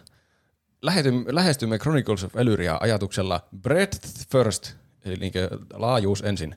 Tämä tarkoittaa, että kun olemme osoittaneet itsellemme, että osaamme tehdä jotain tai pystymme tekemään jotain, siirrymme usein seuraavaan asiaan ilman, että edistymme paljon edellisessä asiassa. Aivan. Niin jotenkin itsekin tiedostaa tämän jo nyt. Että joo, tämä on vaan meidän tapa tehdä pelejä, että me ei oikeastaan tehdä niitä loppuun asti, me vaan keksitään lisää juttuja. Ja niillä on kestänyt vuosia ennen kuin ne on määritellyt tänne, että joo, tämä on muuten tämä meidän tapaa vaan. Niin, kyllä. Tässä oli myös merkittävä päivitys tässä postauksessa. Eli ne on palkannut nyt useita ihmisiä lisää. Siis, mä en tiedä, oliko se jotain kymmeniä jopa. Ja ne oli myös muuttanut uuteen toimistoon, joka oli joku 2 kertaa isompi kuin vanha toimisto. Mikä on siis sinänsä yllättävä käänne, koska tuntuu, että siinä kehityksessä ei tapahtunut mitään. Mutta tilat paranee. Ja merkittävin hypepäivitys tässä postauksessa oli, että tavoitteemme julkaistessa tämä 0.5.0, joka tulee joskus, on, että julkaistaan täysin tämmöinen toimiva peli kaikkien ominaisuuksien kanssa, joita on nyt kehitetty tämä 1,5 vuotta. Eli nyt vihdoin on tulossa pre-alpha. Oho. Jännittävää. No niin. Mä mietin, mulla oli tässä tämmöinen checkpointti, että mä voisin jättää cliffhangerin, mutta mulla on toinenkin checkpointti. Ehkä mä menen vielä sinne asti. Sitten näistä tulee ehkä tasamittaisemmat puoliskot. Eli käy minulle. Huhtikuu. Pääsemme huhtikuuhun.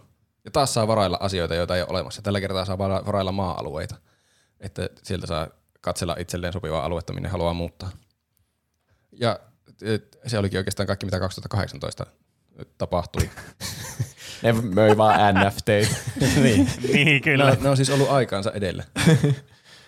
Ja 2019 aikana tämä kritiikki alkaa olla jo melko kiivasta ja postaukset on melko epätoivoisia.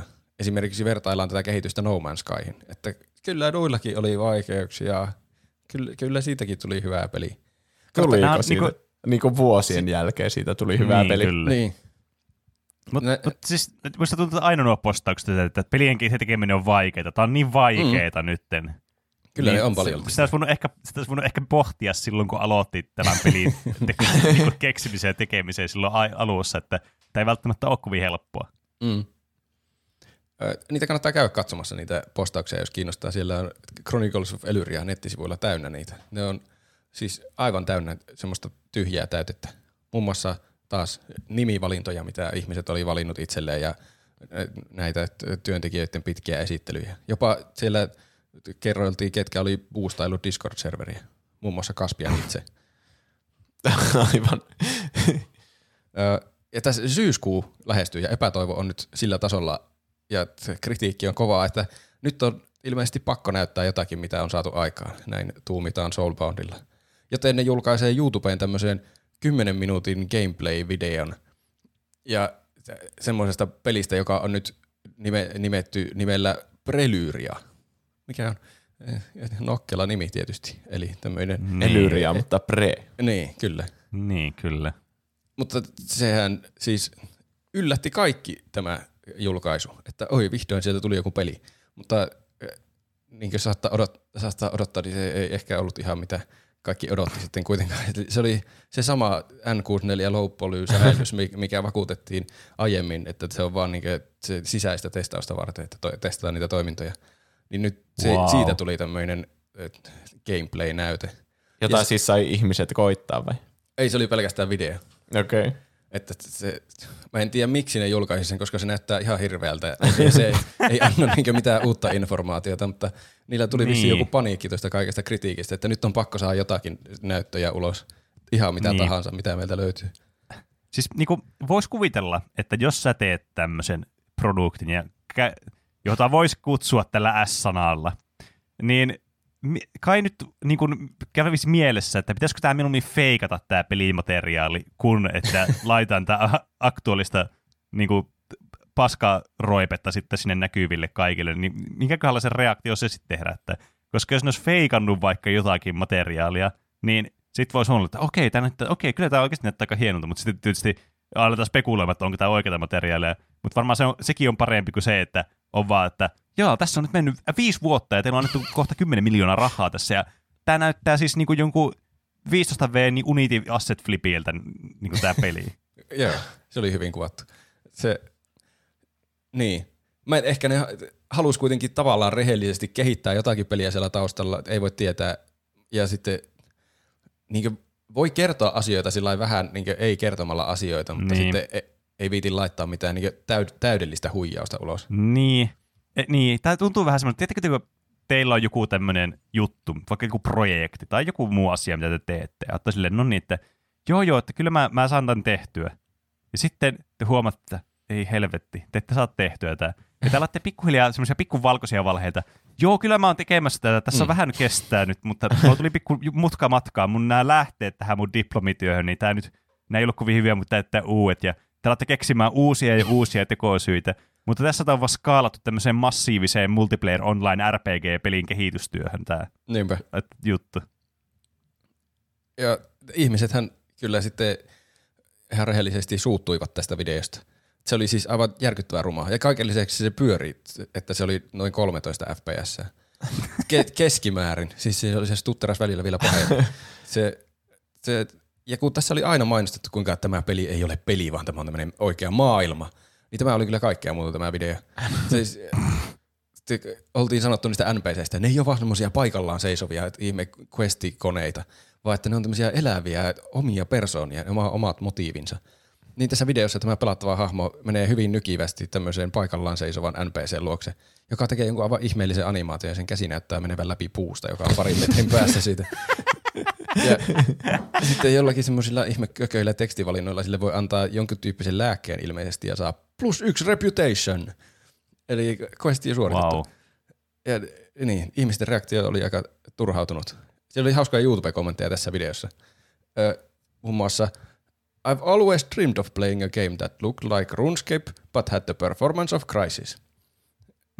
Se täydellinen yhdistelmä rumaa ja huonosti toimivaa peliä. Mm. Joskin Sanne sanoi, että Runescape on vain tyylillisesti erilainen ja omanlaisensa. Kyllä. Kyllä mun mielestä, mä katson screenshotteja tästä Prelyriasta, niin kyllä ne vois mennä läpi, että tää on vaan tämmönen tyyli, me haluttiin tehdä tämmönen retropeli tästä. Niin, jos ne olisi alusta asti vaan ollut sillä mielellä, että tästä tulee tämmönen tämän tyylinen peli. Mutta kun kaikki alkuperäiset artit oli niinkö semmoista tosi realistista, niin sitten sen ymmärtää ihmisten reaktio, että hetkinen, ei tämmöistä lupaatu ollenkaan. Niin. Nämä vuosia sitten tulleet nämä demot siitä että seikkailumekaniikoista ja varsinkin se jousting-homma, niin ne oli siis äärettömän paljon hienompia. Ja sitten tämä itse peli on tämmöinen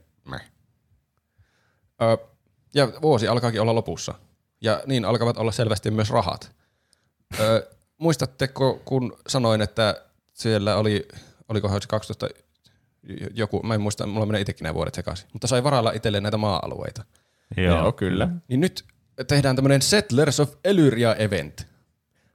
Nyt näitä maa-alueita, joita kukaan ei halunnut varata silloin tässä alkuperäisessä varaussessiossa, niin näitä ruvetaan huutokauppaamaan.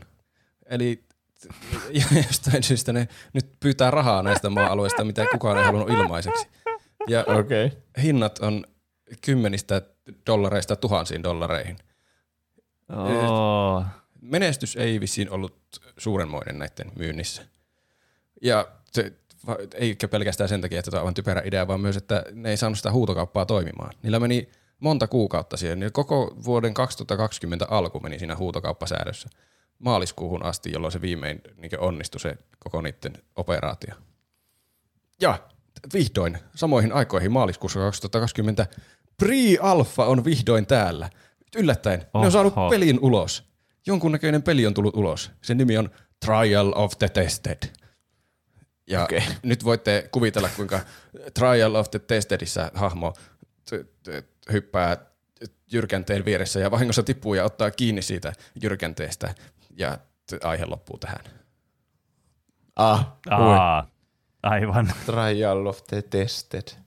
Tuo jäi kyllä aika mielenkiintoisen cliffhangerin kyllä. Niin. Joo. Ja koronakin alkoi just tuohon aikaan. Kyllä. Niin. Se varmasti vaikuttaa tämän pelin tulemiseen jollakin tavalla. Kyllä, korona vaikuttaa kaikkeen. Niin, mutta siis Trial of the Tested on aivan hirveän huono nimi. Aivan siis kertakaikkisen se surkea nimi. Joo, siihen pitää palata ensi kerralla sitten, mikä se oli se Trial of the Tested. Kyllä. Ai että mä odottaa. Meillä on mennyt jo yli tunti tässä, niin pitää antaa armoa kaikille. Onko tässä tosiaan puolet tarinasta vielä jäljellä? Suurin piirtein. Miten mä pysyn housuussani enkä googlaa, mitä tässä tapahtuu? Ette nyt googlaa mitään, että menee koko tarinapilaisella, että googlaa. Kuuntelijatkin nyt äkkiä puhelimet taskuun. Joo, pitää yrittää. Niin. Mutta hyvin jännittävä. On kyllä. Saadaanko me lupaa katsoa se gameplay footage, mistä sä puhuit aikaisemmin, mikä näytti ihan Prelyria. Voitte etsiä YouTubesta vaikka Prelyria, niin sillä mun mielestä löytyy, siellä on Chronicles of Elyria-kanavalla kaikenlaista videomateriaalia, mutta älkää menkö sinne kanavalle, koska sitten sieltä tulee spoilereita tarinan lopusta. Aivan. Niin jännä, että niillä on edes nuo nettisivut ja kaikki kanavat vielä pystyssä, kun mä jotenkin oletan, että tämä tarina loppuu sieltä, niin vaan poistaa kaiken. Ei olekaan mitään peliä. Se tarinan loppu selviää ensi jaksossa. Hei! Tervetuloa tähän hauskaan äkkilähetykseen. Kuten tiedätte, me täällä Paskanmähtäällä olemme kehittelemässä mullistavaa uutuustuotetta jokaiseen talouteen. Paskanmättään patentoitu vedenkeitin. Meillähän on siis tarkoituksena tässä live-striimissä vastailla teidän loppukäyttäjien hauskoihin kysymyksiin. Minulla on tässä apuna kysymyksiä ääneen lukemassa asiakaspalveluosastolta Hilma. Jaana. Niin, kyllä. No eiköhän käydä sitten asiaan. Antaa palaa, Hilma. No niin, eli hei, täällä on jo aktiivisia katsojia ja chatissa on viestejä tullut. Otetaan tuosta ensimmäinen.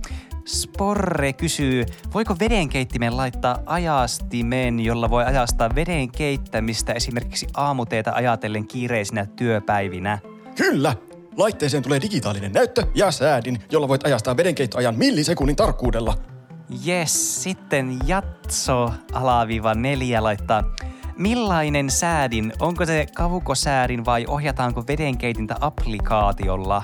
Tämä on ollut työn alla tässä jo pitkän aikaa. Siis vedenkeitintä voit ohjata aivan kuten haluat. Mukana tuleva kaukosäädin on miellyttävä haptisilla ominaisuuksilla ja kännykkäapplikaatio voit liittää myös omaan älykotijärjestelmääsi. Puhe- ja liikeohjaus onnistuu myös sekä taputukset. Sitten katsotaan tuossa. P3RS3-naama kysyy, voiko sillä keittää munia? Persen naama. Anteeksi, mitä? Munia voi totta kai keittää. Tästä ollaankin itse asiassa puhuttu juuri eilisessä kokouksessa.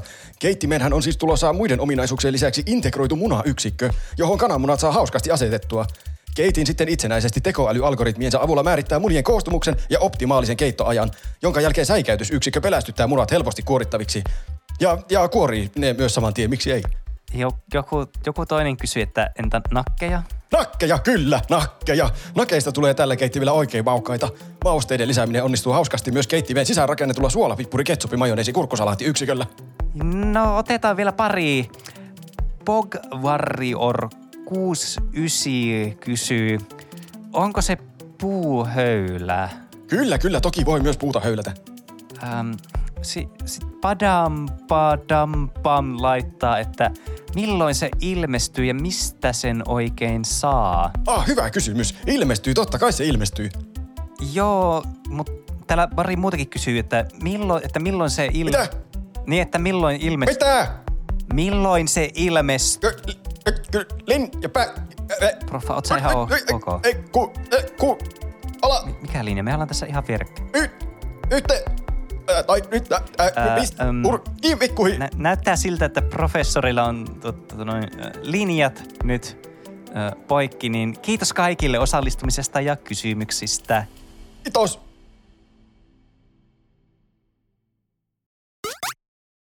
Ja näin, olemme palanneet studioon jälleen puhumaan lisää sanoja mikrofoneihin ja sitä kautta teidän korviinne ja aivolohkoihinne. Eli seuraavana vuorossa on Penen aihe. Kyllä, näin on päässyt käymään. Minun aiheeni on taas jälleen kerran saapunut teidän korviinne ja teidän aivolohkoihinne, niin kuin Roope tuossa hienosti äsken kertoi. Eli tänään mä otin nyt vihdoinkin aiheeksi peli, jonka mä pelasin tuossa viime vuoden puolella, tuossa loppuvuodesta. Eli Ghost of Tsushiman, joka siis... Mä mietin jo aikaisemmin tätä aiheeksi, mutta muistaakseni silloin Juuso oli Horizon-aihe, niin mä haluan ottaa heti perään tämmöistä open world-peliä tähän aiheeksi. PlayStation Exclusive niin, siis open kyllä. World. Olisi ollut hyvä, että samassa jaksossa. Jossa stelttiin mekaniikka. Mä voitaisiin semmoinen niin, Horizon se vastaan. Niin, olles voitaisiin. Ghost of Tsushima. Silleen, että toi kumpikaan ei pelannut molempia. Totta. Tässä oli kyllä nyt menetetty mahdollisuus. Niin. Mutta joka tapauksessa mä ajattelin sitten tehdä tästä aiheen ja puhua teille vähän tästä ja omia mietteitä, että mitä mä tykkäsin tästä pelistä ja voinko mä suositella tätä peliä ja muuta, koska mä muistan, kun tää Ghost of Tsushima tuli, tai tää julkaistiin, tai tää julkistettiin pikemminkin, että ihmisillä oli paljon tähän hypeä, tää näytti tosi hienolta ja Sucker Punch, joka on siis tämän tekijä, joka on tunnettu muun muassa semmoistakin pelisarjoista kuin Sly Cooper ja Infamous ja tietysti myös tämmönen Nintendo 64-klassikko kuin Rocket Robot on Wheels. Kaikki isoja klassikoita ja muisteltuja pelejä. Eli varsinkin tuo viimeinen. Ajattelin, että tämä on kyllä tosi kiinnostava tämä setting, koska tämähän siis on tämmöinen feudaali-Japaniin pohjautuva tämmöinen niin kuin action peli sitten, missä mennään ja ollaan tämmöinen samurai, niin sehän kuulosti tosi hienolta sille jes. Mutta tämähän siis tosiaan julkaistiin tai julkistettiin samoihin aikoihin kuin Sekiro oli tulossa From Softwareilta, jossa oli siis hyvin paljon samanlaisia vibeja, niin luonnollisesti From Software fanboyna mä sitten menin vaan tämän Sekiron kyydissä sitten, pelasin sen läpi ja vähän niin kuin unohdin tämän Ghost of Tsushiman, kunnes sitten tuossa viime elokuun, syyskuun aikoihin sitten, että mitäköhän sitten pelaisi seuraavaksi, kun mulla ei ollut just sillä hetkellä mitään uutta peliä. Niin oli sille, että hei, pitäisikö hommata Ghost of Tsushima ja alkaa pelaamaan sitä, koska se näytti mielenkiintoiselta ja sen mä tein ja sitten tässä sitä sitten nyt ollaan. Ja varmaan tässä niin kun sitten aika lailla tulee myös spoilereita tästä pelistä jossakin määrin. En mä nyt tässä niin kuin kaikkea aio spoilata, mutta jotain yksittäisiä pikkuquestejä tai jotain yksittäisiä niin kuin tämmöisiä tarinan käänteitä, mutta puhutaan nyt aluksi ainakin tästä vähemmän spoilereiden kerran, niin sitten kuuntelijat, jotka miettii, että haluaisiko ne vaikka pelata tätä peliä, niin saa sitten päättää, pelaako ne tätä peliä vai ei. Mä ainakin mietin, koska mä oon pelannut kaikki aikaisemmat Sucker Punchin pelit, paitsi sen isoimman klassikalisen Robot on Wheels, Rocket on Wheels tyypin, mutta Infamoukset ja Slyt on tosi hyviä pelejä. Kyllä. Niin jotenkin en ymmärrä, miten tämä jäi sitten pelaamatta. Ehkä mulla oli ähky tämmöisistä open world-peleistä siinä vaiheessa. Niin. Hauska, kun sä mainitsit Sekiro. Mulla menee vieläkin nämä pelit sekaisin toistensa kanssa välillä. Että mä luulen puhuvani toisesta ja sitten mä tarkoitankin sitä toista. Niin, Vietnam kyllä. Flashbackit tuli tuossa äsken sun selityksen aikana, että me varmasti kun me pelattiin jotakin peliä tässä podcastissa, niin mä jonakin arvauksena heitin jommankumman ja sitten jakson jälkeen tajusin, että hetkinen, eihän mä tuota peliä tarkoittanut, se oli se eri peli justiin. Niin. No. Et se on purettu osiin se trauma. näin on tehty.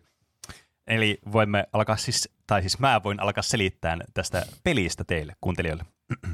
Eli Ghost of Tsushima on tosiaan pleikkarille eksklusiivinen peli Pleikkar 4:lle ilmestynyt vuonna 2020 ja sitten viime vuoden puolella, 2021 sitten, tuossa syksyllä ilmestyi tämä PlayStation 5-versio. Luonnollisesti, olisiko ollut viikko sen jälkeen, kun ostin tämän Pleikka 4-version, niin tuli, että hei, tässä on tulossa PlayStation 5-versio.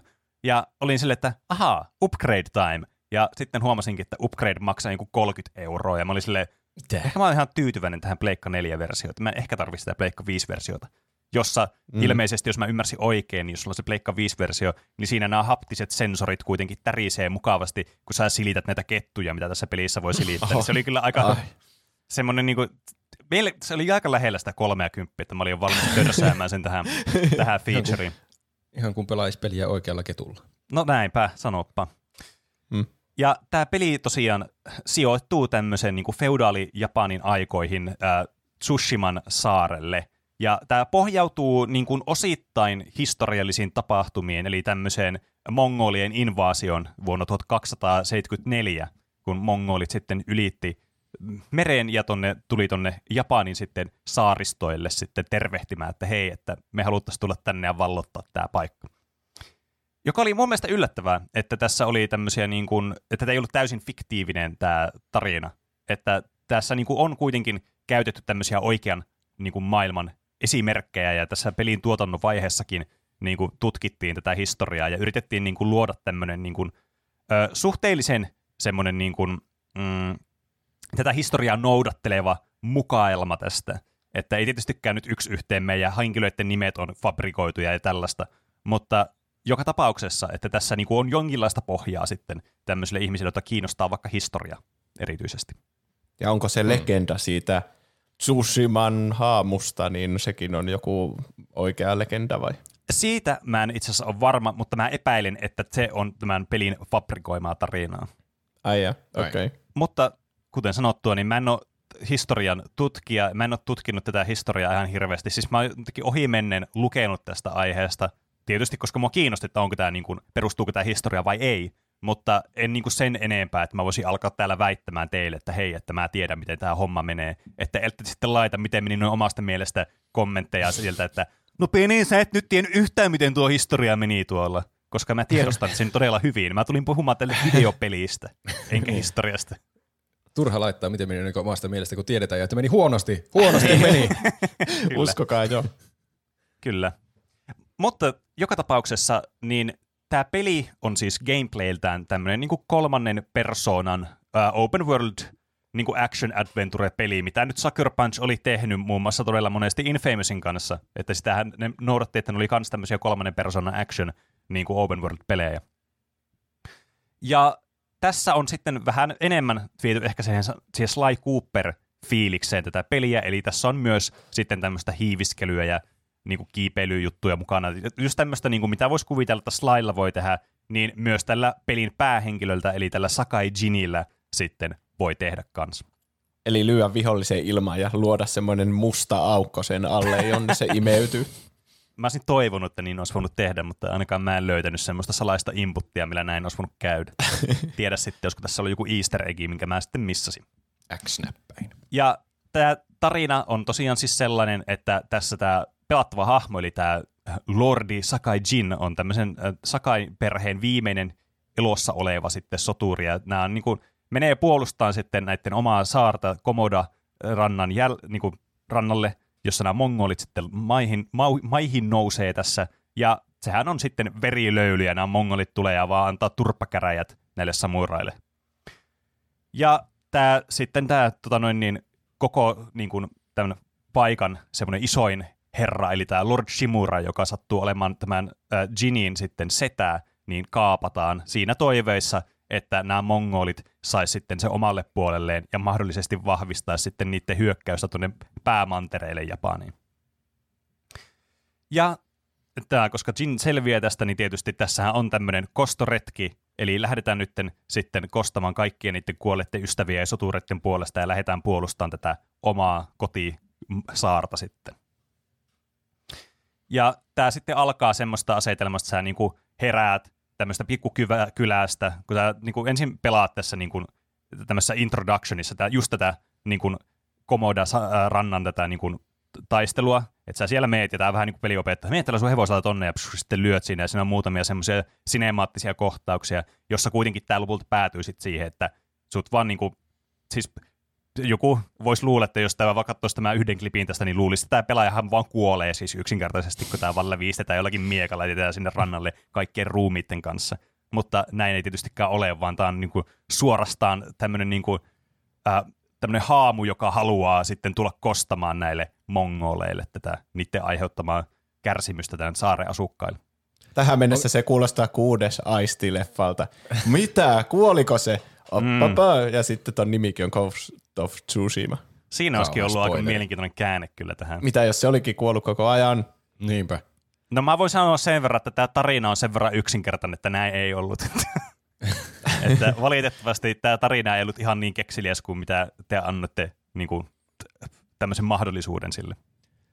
Onko tämä nyt siis, onko ne mongolit nyt tuhonnut tämän koko saaren? Vai? No siis nehän on tullut sinne ja aiheuttanut paljon kaaosta ja tuhoa totta kai, mutta siis kyllähän täällä niinku tämmöisiä, niinku, kyllähän eihän näiden niinku agenda ole tuhota vaan kaikkea, koska näiden agenda on saada näistä myös niinku resursseja tältä saarelta ja sitten mahdollisesti saada niinku omia uusia sotajoukkoja sitten tämmöisiltä ihmisiltä, jotka tuntee tämän Japanin ja niiden kulttuurin paremmin, jotta ne pystyy sitten lähteä ne hyökkäykset ne pääsaarelle.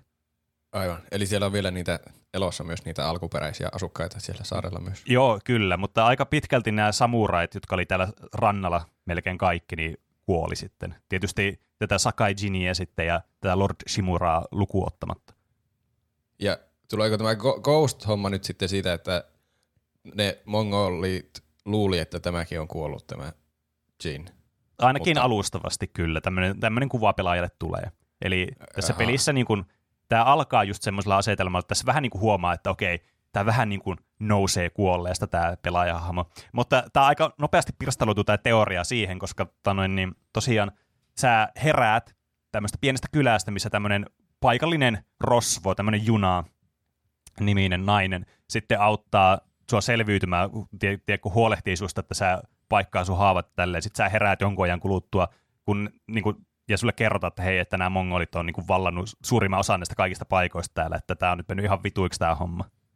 Ja sitten sä lähet tämän junan kanssa pois täältä, ja sun tarkoituksena lähdetään niinku auttamaan sitten ja pelastamaan tämä Lord Shimura, joka on sitten niinku vankina tämmöisessä linnassa. Jotenkin mutta mongolit ovat joko junalla. Niin, mennään junalla pois. Tuossa joku pelaajalehden arvostelu, joka oli Final Fantasy 10, niin sen otsikko oli joku, että toimii kuin junan vessa, kun siinä on hahmo, joka nimi on Juna, silleen yllä. Niin, kyllä. Mutta niin, tämäkin hahmon nimi on tälleen länsimaalaisittain yllä kirjoitettuna. Niin, aivan. Mutta, niin, mä olin sanomassa, että tuo mongolit ovat nyt jakautuneet ympäri saarta tämmöisiin outposteihin. Nyt sinun on vapautettava saari uudestaan ja kaikki outpostit kerralla, että voit saada tämän saaren takaisin niille oikeille omistajille. Jep. Kyllä. Hyvin tämmöinen open world-pelin lähtökohta. Mm. Kyllä, tämä on hyvin tämmöinen open world-pelin lähtökohta ja tämä todellakin, no kohta päästään siihen, että millainen open world-peli tämä on, niin tämä todellakin sitten pitää lupauksensa. Mutta tämä Juna suostuu sitten auttamaan sua sillä ehdolla, että sä sitten autat taas häntä puolestaan vapauttamaan hänen veljensä takaan, joka on siis tämmöinen seppä, aseseppä, jonka nämä on kanssa siepannut nämä mongolit siinä toivossa, että ne saisi sitten uutta aseistusta nimenomaan sitten näiden invaasion jatkoon. Oliko se, siis onko tässä Juna ja toinen tyyppi on takka? Takaa. Ah, okei, se oli vain taivutus. Kyllä, taivutusvirhe sattui tässä. Tai taivutusymmärrysvirhe. Suomen kieli on hyvin vaikea, varsinkin yhdistettynä japaninkielisillä nimillä, niin saattaa tulla helposti sekaannukseen. Taivutuksessa ei sinänsä tainnut olla virhettä. Mm. Suomen kieli on vähän hämmentävä. Kyllä. Mutta tämä tosiaan, niin tämä peli sitten alkaa varsinaisesti siitä, sen jälkeen kun sä yrität mennä tänne pelastamaan tältä linnasta, tätä sun setää, joka tietysti epäonnistuu täydellisesti, ja tämä Khotun Khan, joka on siis näiden tämän niin kuin johtaja, eli tämmöinen, olikohan se sitten niin Genghis Khan joku lapsenlapsi sitten, niin se sitten kukistaa sut taistelussa ja nakkaa sut tämmöisestä niin kuin sillalta alaisen hyvää, että sä et siihenkin kuole. En tiedä miten selviät, mutta selviät. Ja joka tapauksessa tästä alkaa siitä, että okei, nyt mun pitää niin kuin keksiä joku uusi metodi, että miten mä päihitän nämä mongolit. Tämä selvästi käy toimittaa mun että mennään vaan niinku suoraan vaan kävellään sillalle ja hei, että mä tuun haastaa sut tämmöiseen samurai-tyyliin, vaan siitä huonosti käy. Ja sitten tää alkaa tämmöiseltä niinku niityltä sitten tän hevosen selässä tulee oikein semmoinen hieno, tässä on siis aivan loistavat musiikit tässä pelissä ja sä niinku meet sinne ja tää on tosi sinemaattinen peli kanssa. Ja tässä tulee tää teksti Ghost of Tsushima ja sä vaan meet siellä niityllä ja kosketat niitä jotakin kaisloja tai ruohoja tai mitä ne on. Ne on semmoisia niinku kukkia, mutta ne ei ole kukkia, eikä ne ole oikeastaan niinku mitään kaislojakaan tai semmoisia. Mä en oikein tiedä näistä. Mä en ole mikään herbalisti, että mä tiedän näistä. Sä et ole tubettaja herbalisti. Niin kyllä. Sä oot oma henkilösi. Näin on. Uusi vihan kohde. Ja tää ensireaktio tähän peliin on siis se, että tää on siis visuaalisesti ja tälleen niinku esteettisesti, niin kuin tarkoitan nyt niin kuin visuaalisten puolen lisäksi myös vaikka niin kuin äänimaisemallisesti ja tämän niin kuin miljöön puolesta. Siis aivan upea peli. Tämä on yksi hienoimmista PlayStation 4 peleistä, mitä mä oon pelannut. Ehkä jopa se hienoin. Witcher on aika korkealla kanssa tässä listassa. Mutta siis tämä on varmastikin tämän pelin suurin kehu on tämä, että miten hienon näköinen tämä on tämä peli. Ja se varmasti kaikki arvostelutkin on selittänyt ja kaikissa niin kuin aina ylistettiin tätä, että kuinka hieno tämä peli on. Sehän oli Pleikkari 4 semmoinen joutsen laulu. Vähän saman tapaan kuin The Last of Us oli tuolle niin. Pleikkari 3. Jep, kyllä. Tai Chronicles of Elyria PClle. Joutsen laulu. PC on nyt ohi, kun Chronicles of Elyria on tullut ulos. Kyllä. Tai sitten joskus tulevaisuudessa, emme tiedä vielä. Näin on. Ja tämä sitten tosiaan lähtee tämä peli sitten liikkeelle siinä, että sun pitää niinku alkaa tekemään tällä saarella näitä open world-asioita. Eli tämä gameplay muodostuu siis siitä, että toki tämä on niinku pääasiallisesti tämmöinen taistelupeli, action-peli. Eli tässä on tämä niinku sulla on perus action combatti tässä. Eli koska sä oot kuitenkin koulutettu samurai, niin sitten sä oot tämmöistä miekkataistelua suurimmaksi osaksi, mikä on siis hyvin toteutettu. Tässä on kaikennäköisiä erilaisia stansseja ja tyylejä, mitä sä voit lyöä ja voit unlockata kaikkia skillejä, mitä niin kuin pidemmälle sä tätä peliä pelaat, mikä on tietysti tyypillistä tämmöiselle pelille. Ja tämä niin kuin itse niin kuin miekkapeli sitten tässä on mun mielestä tosi niin kuin tyydyttävää. Ei semmoista niin kuin ihan uskomattoman monimutkaista, koska tämä on vaan, että sä valitset tietyn stanssin, että mikä on tehoa tähän viholliseen, ja sitten joko teet light attackia tai heavy attackia, ja sitten jos olet unlockannut jonkun paremman iskun, semmoisen erikoisiskun, niin voit kokeilla, toimisiko se. Tämä on aika niin kuin, kuitenkin pintapuolista tämä kombatti, mutta joka tapauksessa niinku aika tyydyttävää, että tämä on niinku semmoista, kyllä tässä on niinku mukava aina mennä kombattiin. Että tässä ei ole semmoinen peli, että on semmoisia pelejä, että nyt anna välttää kaikkia kombattitilanteita, koska se ei kovin hauskaa. Että... Vaikka niin, eikö tässäkin ole sille, että sä saat pelata tosi steltisti, etkä ikinä mene kohtaamaan niitä vihollisia ja sitten myös joo. Se, että sä voit mennä suoraan haastamaan jonkun kombattiin. Kyllä, että onhan tämä niinku, siinä mielessä niinku, tulee mieleen varmaan tämmöisen niinku, pelityyli semmoinen popularisoija, eli Assassin's Creed. Eli kyllä tulee. Just, että tässä on tämä steltti-ominaisuus, se on tärkeässä roolissa tässä pelissä, koska tämä kuitenkin tämä pelin idea on siinä, että tämä hahmo on samurai ja nämä niinku, tämmöisen niinku steltti ja muu tämmönen, niinku, muut keinot, mitä tässä pitää käyttää mongoille vastaan, ei kuulu tähän samurai-koodiin, eikä ole moraalisesti sopivia, mutta sä joudut joka tapauksessa tekemään mitä tahansa sä vaan pystyt, jotta sä voit estää tämän invaasion. Tietysti kaikki muutkin samurat on kuollut sieltä saarelta, että aika hyvin niin kuin, sekin korostaa sitä, että tämä nyt ei toimi tämä meidän lähestymistapa. Ja kukaan ei voi tuomita sua, kun samuraita ei ole noudattamassa sääntöjä. Ja niin, hän sitä luulisi. Koska siinä tämä nyt vähän niin kuin poukkoilee siinä mielessä, että tuossa seltistä mä luun puhua välillä lisää, mutta yksi asia, mikä tästä kyllä huomaa, mikä mua vähän henkilökohtaisesti pelaajana ärsytti, mä ymmärrän tämän narratiivisesti, että tää, kun sä välillä pääset sitten luonnollisesti juttelemaan tämän Lord Shimuran kanssa, ja se nyt on semmoinen asia, mikä tässä niin peli etenee siihen, että tässä ensimmäisessä actissa se pelastetaan. Se oli ihan selkeä niin objektiivi, mikä sulle annettiin, kun tämä koostuu kuitenkin 3 actista. Niin tämä siis, sun helvetin setää aina moraalisoi sua kaikista asioista, mitä sä teet näitä niin stelttiyttä, ja sulla tulee kaikkia flashbackkejä ja muita. Käyttäydy niin kuin nuo roistot, se on väärin, ja se ei kuulu meidän koodiin. Mä ymmärrän sen tälleen niin tarinankerronnallisesti, mutta mua ärsytti pelaajana se, niin kuin pelin kannalta se, että mun niin kuin pelitapaa, mitä tässä kannustettiin, niin sitten niin kuin alettiin arvostelemaan. Yleensä se steltti kuitenkin nähdään semmoisena niin kuin fiksujen ja hyvien pelaajien semmoisena niin kuin tapana pelata.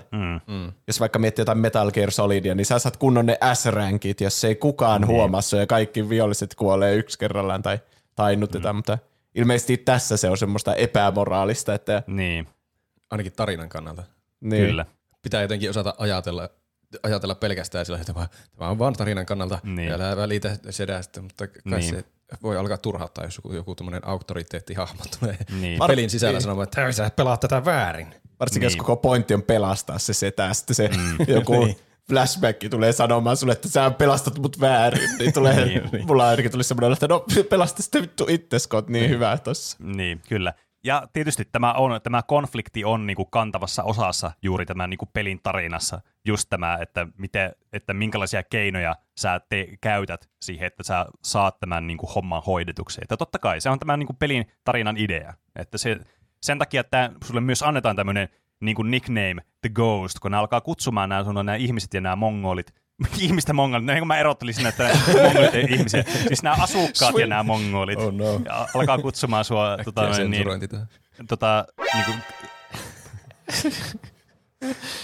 nämä asukkaat ja nämä mongolit alkaa kutsumaan sitten sua niin kuin täksi haamuksi, koska tietenkin sä oot niin kuin noussut vähän niin kuin kuolleesta, plus että sä käytät näitä sun steltti keinoja, koska tässä niinku todellakin kannattaa niitä käyttää, kun tämä on niinku toinen todella tärkeä osa tässä pelissä, että sä niinku pystyt sniikkailemaan ja tekemään sniikkitappoja ja käyttämään kaikennäköisiä equipmentteja, mitä sä unlockkaat leveläämällä.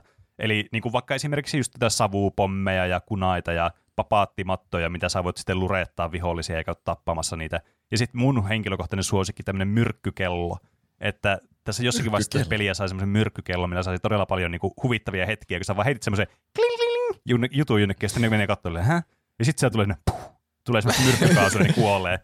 Tuo kuulostaa tosi paljon Sly-pelejä niiltä aseilta. Kyllä, siis joo, tästä kyllä huomaa, että tässä on kyllä todella paljon niinku käytetty niitä niinku Sly-pelien semmoisia niinku opittuja niinku kikkoja, mitä niissä peleissä on ja mitä pystyy tekemään. Ja se on aivan ilmeistä, kun tätä peliä pelaa. Totta kai tässä on niinku vähän enemmän mennään semmoiseen, niinku, pyritään pysymään kuitenkin realismin rajojen niinku, semmoisella tällä puolen, mutta vähän silleen häilyvästi. Mutta joka tapauksessa, että tässä niinku nämä pelimekaniikat muistuttaa tosi paljon Slyta. Ja luonnollisesti tässä myös pystyy sitten unlokkaamaan kaikennäköisiä erilaisia armoreita tämän pelin aikana, jossa on kaikkia omia set-bonuksia ja Sitten tässä saa tämmöisiä charmeja, joilla pystyy sitten laittamaan tämmöisiä niin modifiereita tai buffeja sitten sun hahmolle, kun sä keräät näitä peliaikana muun muassa sivutehtävistä. Ja mun esimerkiksi henkilökohtainen suosikki just tuo, että ne sun niin kuin, ne kellot on tommosia myrkyllisiä, että niistä tulee tuonne myrkkykaasu, kun niitä menee katsomaan. Tai sitten vaikka, että jos sä ammut nuolella headshotin, niin sä saat, se ei tavallaan niin kuin kuluta nuolia, se ne headshotit. Että tässä pystyy niin kuin myös tämmöistä archerointia harrastamaan, mikä on kanssa todella tehokasta, varsinkin yhdistettynä tämän steltin kanssa. Ja mä tykkäsin tästä todella paljon nimenomaan, että tämä niin kuin kombatti, kun sä olit tämmöisessä action kombatissa, niin tämä muuttuu todella nopeasti siitä, että sä pystyt olemaan niin kuin siinä miekkataistelussa, heität savupommin, meet jonnekin nurkan taakse, pystyt tekemään muutaman stelttikillin, tai sitten vaikka pystyt, kun sä ammut nuolella tai jousipyssyllä ammut, niin sä pystyt niin kuin hidastamaan aikaa ja sitten sillä ampumaan. Tässä on niin kuin todella paljon tämmöisiä erilaisia niin kuin combat-orientoituneita tapoja niin kuin pelata tätä peliä. Eli tämä niin kuin on tosi tyydyttävää tämä pelaaminen sitten itsessä. Mä mietin pitkään, että miksi se on kello. Mutta se taitaa olla semmoinen kilisevä kello, eikä niinkö kello. Kyllä, se on niinku juuri semmoinen niinku kilinäkello, miksi niitä sanotaan? Joo. Kyllä kai on kello, mä vaan ajattelin koko ajan semmoisena, että se heittää jonkun rannekellon. Ja sitten viholliset, että jaa, varttia vai lekkaa. Kyllä, tämä niin 1270-luvulla. Miksi tämä kello menee takaperin 10 sekunnista 0? Niin, hei Jukka, mitä kelloa? Tämä taitaa olla väärässä tämä tässä maassa. No katsotaanpas kelloa. 10, 9, 8. Ei vaikuta yhtään oikealle. Niin. Tämä on yksi semmoinen tähän kombattiin liittyvä asia, minkä mä huomasin todella nopeasti, kun tämä peliä alkoi pelaamaan. Ja varsinkin, koska totta kai mä ajattelin, mä tykkään ottaa vaikeamman vaikeusasta, kun mä lähden pelaamaan. Ja mä todellakin kaduin mun päätöstäni melkein välittömästi. Sillä ensinnäkin tämä vaikein vaikeusaste on siis semmoinen, että viholliset ja sä kuolet jostakin 1 tai 2 osumasta niin kuin tällä miekalla. Että tää on todellakin tämmönen niin kuin brutaali siinä mielessä, että sun pitää osata pelata tää peliä ennen kuin sä voit oikeastaan lähteä kokeilemaan tällä. Niin mä tein sitten vain peliliikkeelle sille, hei mä vaan pistän tätä helpommalle tai vaikeasti, ei tässä ole mitään järkeä, kun mä pääsen näistä pikkuvihollisesta ekaa paikasta eteenpäin. Niin se on varmasti suveto. Kyllä, niin tästä sai niin kuin, kyllä haastetta varmasti löytyy, mutta se toinen asia, minkä mä huomasin tosi nopeasti, on se, että tässä ei ole target lock-onia tässä pelissä, mikä oli siis todella häiritsevää, kun tämä aloitti tämä peli. Eli normaalisti missä tämmöisessä niin kuin kolmannessa persoonassa kuvatuissa peleissä monesti pystyy niin kuin lock-onnaamaan targettiin, niin kuin jossakin Ocarina of Timeista eteenpäin, melkein joka ikisessä pelissä on ollut semmoinen mahdollisuus, niin tässä ei voi niin tehdä, ja se on välillä hyvin hämmentävää ja haastavaa, kun tämä automaattisesti targetoi näitä vihollisesta, kun sä leet lyömään. Joskus paremmin, joskus huonommin. Mutta tämä on sellainen asia, johon tottu sitten. Se onkin jännä yhdistelmä, jos se targettaa automaattisesti vihollisia, mutta se kamera ei pysy siinä. Kyllä. Sun pitää vähän niin kuin manuaalisti käännellä sitä kameraa siinä taistelun timmellyksessä. Tässä on tietysti tämmöinen, kuten mä mainitsin tässä heti alussa, kun mä puhun tästä esteettisyydestä, niin kyllä onhan tässä niin kuin, siis tämmöinen niin kuin, suorastaan niin kuin tämmöinen, miten tätä kuvailisi, semmoinen sinemaattinen tavallaan niin kuin näkemys tähän, tai semmoinen niin kuin, tämä tuntuu tosi elokuvalliselta, ja tässä on totta kai paljon otettu niin kuin vaikutteita just Kurosawaan elokuvista, vaikka niin kuin Seven Samuraista esimerkiksi tai muuta. Tässä on myös muun muassa tämmöinen kamerafilterin moodi, kuin Kurosawa mode, mikä pistää kaiken mustavalkoiseksi, jos haluaa tämmöisen kokemuksen ja semmoista grain film-efektiä. Ja se oli ihan hauska, mä välillä aina kokeilin niitä. Ja sitten voi siinä kaikki puheet laittaa japaniksi tietenkin. Joo, siis kyllä. Saa lisäystä. Mä pelasin tämän siis japaninkielisenä tämän pelin läpi, että se oli paljon niin kuin mukavampi kokemus mun mielestä. Et mä en tykkää yhtään niin näistä dupeista, varsinkin tämmöisessä pelissä.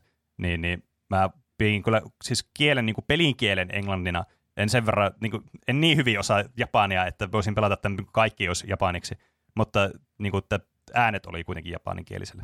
Mutta voiko niitä sanoa dupeiksi, kun tämä Sucker Punch on kuitenkin niin kuin jostakin Seattleista tyyliin? Niin, se on ihan totta kyllä. Että tässähän nyt on vähän tämä häilyvä tämä ero, mutta kyllähän tämä on niin kuin tämä peli on kuitenkin suunniteltu niin länsimaalainen yleisö kuin japanilainen yleisö niin kuin otettuna huomioon. Että tässä oli tärkeässä osassa nimenomaan juuri tämä pelin tekemiseen aikana se, että tässä oli näillä nämä tiimit, jotka keskittyi just siihen tekemään tästä mahdollisimman niin kuin semmoisen autenttisen tai semmoisen, niin kuin, että tämä ei ole mitenkään niin kuin semmoinen tiettäkö täällä huonomakuisesti vaikka, että jos tässä ottaisi oikeita henkilöiden nimiä, niin se voisi ehkä aiheuttaa vähän närkästystä joissakin, tai se voisi olla vähän silleen, niin kuin, tiettäkö, mennä yli sen rajaan. Että tässä kyllä yritettiin ottaa huomioon sitten eri tavalla sitten tämä japanilainen audienssi ja tämä länsimaalainen audienssi. Mm. Niin. Että siksi tämä duppauksen raja on vähän semmoinen, no onko tämä dupattu vai ei. Mä nyt vaan kutsuin sitä dupatuksi, koska se on helpompi ymmärtää, mitä se tarkoittaa. Meidän pitäisi dupata tuo. Niin, no se olisi suomeksi. Kyllä yksi. Niin. Jep. Sehän oli yksi semmoinen samurai-aiheinenkin se meidän dupahypyn demonstraatio. Ai niin, se oli varmaan jostakin Kurosawaan leffasta. Niin oli, kyllä. Että meillä on kokemusta, jos jotakin kiinnostaa. Mm, näin on. Ja sitten tämä niinku koostuu, tämä niinku open world tosiaan, kaikennäköisistä paikoista ja sivutehtävistä, mitä pystyy käymään tekemässä ja semmoisia niinku sivuaktiviteetteja, muun muassa niinku voi etsiä kuumia lähteitä, josta saa lisää HP:ta tai resolvea. Hetkinen, resolve oli eri mekaniikka. Tässä sai HP:ta ja resolve oli sitten, jota käytettiin johonkin abilityihin tai muihin. Ja sitten tässä voi tehdä jotakin haikuja tai mennä tämmöisille bambupaikoille, missä leikkaat bambuja ja saat sitten jotain niinku sisältää kaikkea tämmöisiä sivuaktiviteetteja sitten, jota on hyvin tyypillistä sitten open world-peleissä, josta päästään ihan kohta puhumaan. Ja sen lisäksi tässä on vielä tämmöinen pelimuoto kuin Legends, joka on tämmöinen multiplayer-moodi, missä tulee tämmöisiä erilaisia wave-pohjaisia niin kuin taistelutehtäviä sitten muiden ihmisten kanssa. Mä en koskaan pelannut tätä moodia, mä niin kuin keskityin pelkästään tähän yksin peliin tässä. Että mua ei niin paljon tämä multiplayer-osuus tässä pelissä kiinnostanut. Enkä myöskään niille kuuntelijoille, jotka on vaikka pelannut tämän peliin, niin en pelannut myöskään sitä DLCtä tästä pelistä, kun tälle on oma DLC olemassa, mutta mä pelasin vaan tämän peruspelin läpi ja koin, että se oli oikein mukava tälle erää. Joku tarina DLC vai? Joo, kyllä. Että ihan semmoinen tarinapohjainen DLC, että ehkä mä sen joskus pelaan läpi, koska kyllä mä voin tässä vaiheessa vähän spoilata, että kyllä mä kuitenkin tykkäsin tästä pelistä. Että kyllä tämä oli mun mielestä niin kuin mukava peli. Se kuulostaa jotenkin hauskalta, se kauhean vaikea moodi.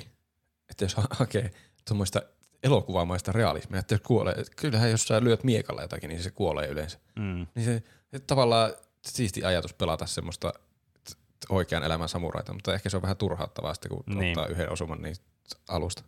Jep. Se ei ole kovin elokuvallinen kokemus, että sä kuolet niinku 100 kertaa samalle viholliselle. Mm. Se on pelkästään elokuvallinen kokemus, jos on loistava pelaamaan eikä ikinä ota osumaan. Se on totta. Niin kuin Death Stranding, siinä on semmoinen sikahelppo, jossa ei voi mitenkään hävitä semmoinen vaikeasta, se on, niin se on joku elokuvafanien moodi. Jaa. Että jos haluaa silleen, kun tykkää niistä näyttelijöistä ja haluaa kokea sen tarinan, niin sitä sanoteksikin elokuvafanien moodiksi. Aika hyvä dissaus sanoa, kutsua jotakin niin kuin non-gameria elokuvafaniiksi. No en mä tiedä, mun mielestä se on ihan kiva sille. Ei se ainakaan sano, että sä pelaat tällä helpolla moodilla. Niin, kyllä. Sä pelaat tällä eri moodilla. Niin, se on tietysti tärkeää just se, että minkälainen niinku, tämä niinku, sanan käyttö on. Että ei niinku, aleta moraalisoimaan, että sä et pelaa tarpeeksi vaikealla tämä peliä, jos vaikeusasteita on erilaisia tai pelikokemuksia erilaisia tarjolla. Tämä peli ei kuitenkaan selviä ilman kritiikkiä, että tämän pelin huonoin puoli on se, että tämä on open world-peli. Ja te varmaan tiedätte heti, mitä se tarkoittaa. Sitä, että se paras osuus on se tarina, mutta sitten sut laitetaan tekemään hirveänä toistuvia asioita siellä koko ajan. Joo. Kaikki outpostit alkaa näyttää samalta ja kaikki ketut alkaa näyttää ihan samalta, kun niitä silitetään niin monesti. Vaikka maailma on todella hieno, niin se alkaa jossain vaiheessa toistamaan itseään. Kyllä, naulan kantaan. Yes. Eli tämä kokee todella nopeasti tämä peli, tämmöiset klassiset open world-peliongelmat. Eli just se, että sulla on paljon checklistoja, niin kuin mitä tehdä asioita. Esimerkiksi, että sä avaat kartan ja sä näet sillä kysymysmerkki. Et sä heti tiedät, että totta kai mun pitää mennä tonne, pitää käydä katsomassa kaikki paikat läpi, koska ne tulee muuten neuroosi, että ei tämmöistä voi jättää tonne katsomatta.